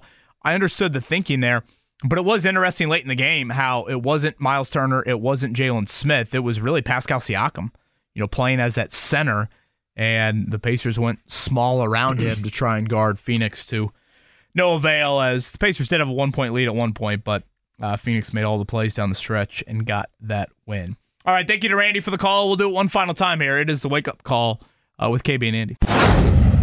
All right, fun show today, reacting to everything over the weekend. Uh, everything is set in the NFL. It's going to be a busy, busy week uh, for the Pacers, obviously. Uh, we'll be ta- mock drafts coming out on the NFL. Know KB has a story up right now at 1075thefan.com. You know, I asked this, and this is something that we can talk more about tomorrow. Uh, but I do wonder this, and I wonder out loud. You know, we have had the conversation, KB, about what kind of wide receiver could be out there, right? Like it's not easy to just go find a free agent wide receiver. And, you know, sometimes there's a guy who's unhappy uh, on their current team or a team might move on. And I bring this guy up. I want you to think about this and maybe tomorrow we dive into it. You know, is Stefon Diggs a guy that would be interesting at all uh, to this area? The only reason I bring it up is listen, he's getting a little bit older. Uh, next year he'll be 31. He'll be making about is he that old? Yeah, he'll be making about 18, 19 mil. Now he's not an unrestricted free agent until 2028, but there is an out after 2025. Uh, so he would get paid next year 18 and a half, 18 in 2025, and then there would be an out in that contract. The only reason I bring it up, and he is a fine player, is, you know, his numbers this year are not bad at all. I mean, I may say, well, he's not doing this or that. His target number is still kind of high, but I mean, I feel like they forgot about him in the offense in a lot of ways, and I, I don't know what they feel like they need to do there. I mean, if you just go look, I mean, you know, last night he had 21 yards. Uh, Pittsburgh, he had 52. The last time he went over 100 yards was he had 10 catches for 100 yards going all the way back to October 15th against the Giants in that 14 to 9. What was that, Mark? Uh, It was a Monday or a Sunday night game because I remember Mark complaining how bad the game was. It was, it was, yeah, it was a. Monday or a Sunday night game. It, it was one of them. It was Sunday night. That's what it was. Uh, I don't know. I, I just bring him up because he's not happy there. He is a little bit older, but he is a stud still. I mean, even in a year where I'm saying he's not very good, he had 117 catches, nearly 1,200 yards, eight touchdowns, average 11.1 per reception. I would just throw that name out there of a disenfranchised guy. Maybe they feel like they need to move on. Um, and I, I wouldn't give up too much for him, but I would just throw that out there. It's a What about dream. It'll never uh, happen. What about a free agent who lost yesterday despite being very, Mike Evans? very good? And that would be Mike Oh, Evans. you know, Similar I, age. you know, I love Mike Evans. Listen, I, I've said it. Mike Evans is one of my favorite players in the entire league. He is an absolute beast. Absolute beast. Yeah, you know the Diggs thing. There was a play Romo diagram there late in the game where think Allen sat on it through to Shakir in the end zone, tried to hit the home Yeah, run there, D- and he Diggs had was- Diggs, Diggs on was the, uh, open. Yeah. yeah, on the uh, crosser there that would have gone for I think decent yardage there. Yeah, he has been quiet as someone that's had him on his fantasy team. I can speak to that late later in the season. He had a great start to the year, but definitely quiet later in the year. I think the Gabe Davis injury was really big for them. You know, Buffalo was banged up, and I think that was kind of the storyline um, really throughout the week. And someone asked me yesterday, "Hey, Bills or Chiefs?" I go, "Well, my head says or my head says Chiefs, my heart says Bills." It's just I thought Buffalo was too banged up, and I think you saw some of that, particularly at wideout in those key areas. Again, they just fall so much into the trap of like their best play is Josh Allen running, and that's just that's a, just a tough game to play for four quarters throughout there. But you know those wideout names, Andy. Um, we ran off the stats late in the year. You look at the top 15 wideouts in the league. Everybody is either drafted by that team or traded. You know, you don't find a lot of free agents that move teams. We'll see if a guy like Mike Evans could be that for uh, some team here coming up this offseason. All right, thank you to Gregg Doyel. We had him on earlier. That'll be up on the podcast as well. Uh, hoping uh, for Rick Carlisle tomorrow as the Pacers will begin now a four game homestand starting tomorrow night. Again, it's the Denver Nuggets in town. Sixers on Thursday, Suns on Friday, and then they'll round it out with Memphis coming up as we start to inch closer to the NBA All Star game and the NFL Combine as well. Busy time here in the Circle City. Everybody have a great Monday. Thank you for spending it with us. Kevin Bowen, Andy Sweeney, Marc Dykton signing off. 93.5, 107.5, The Fan.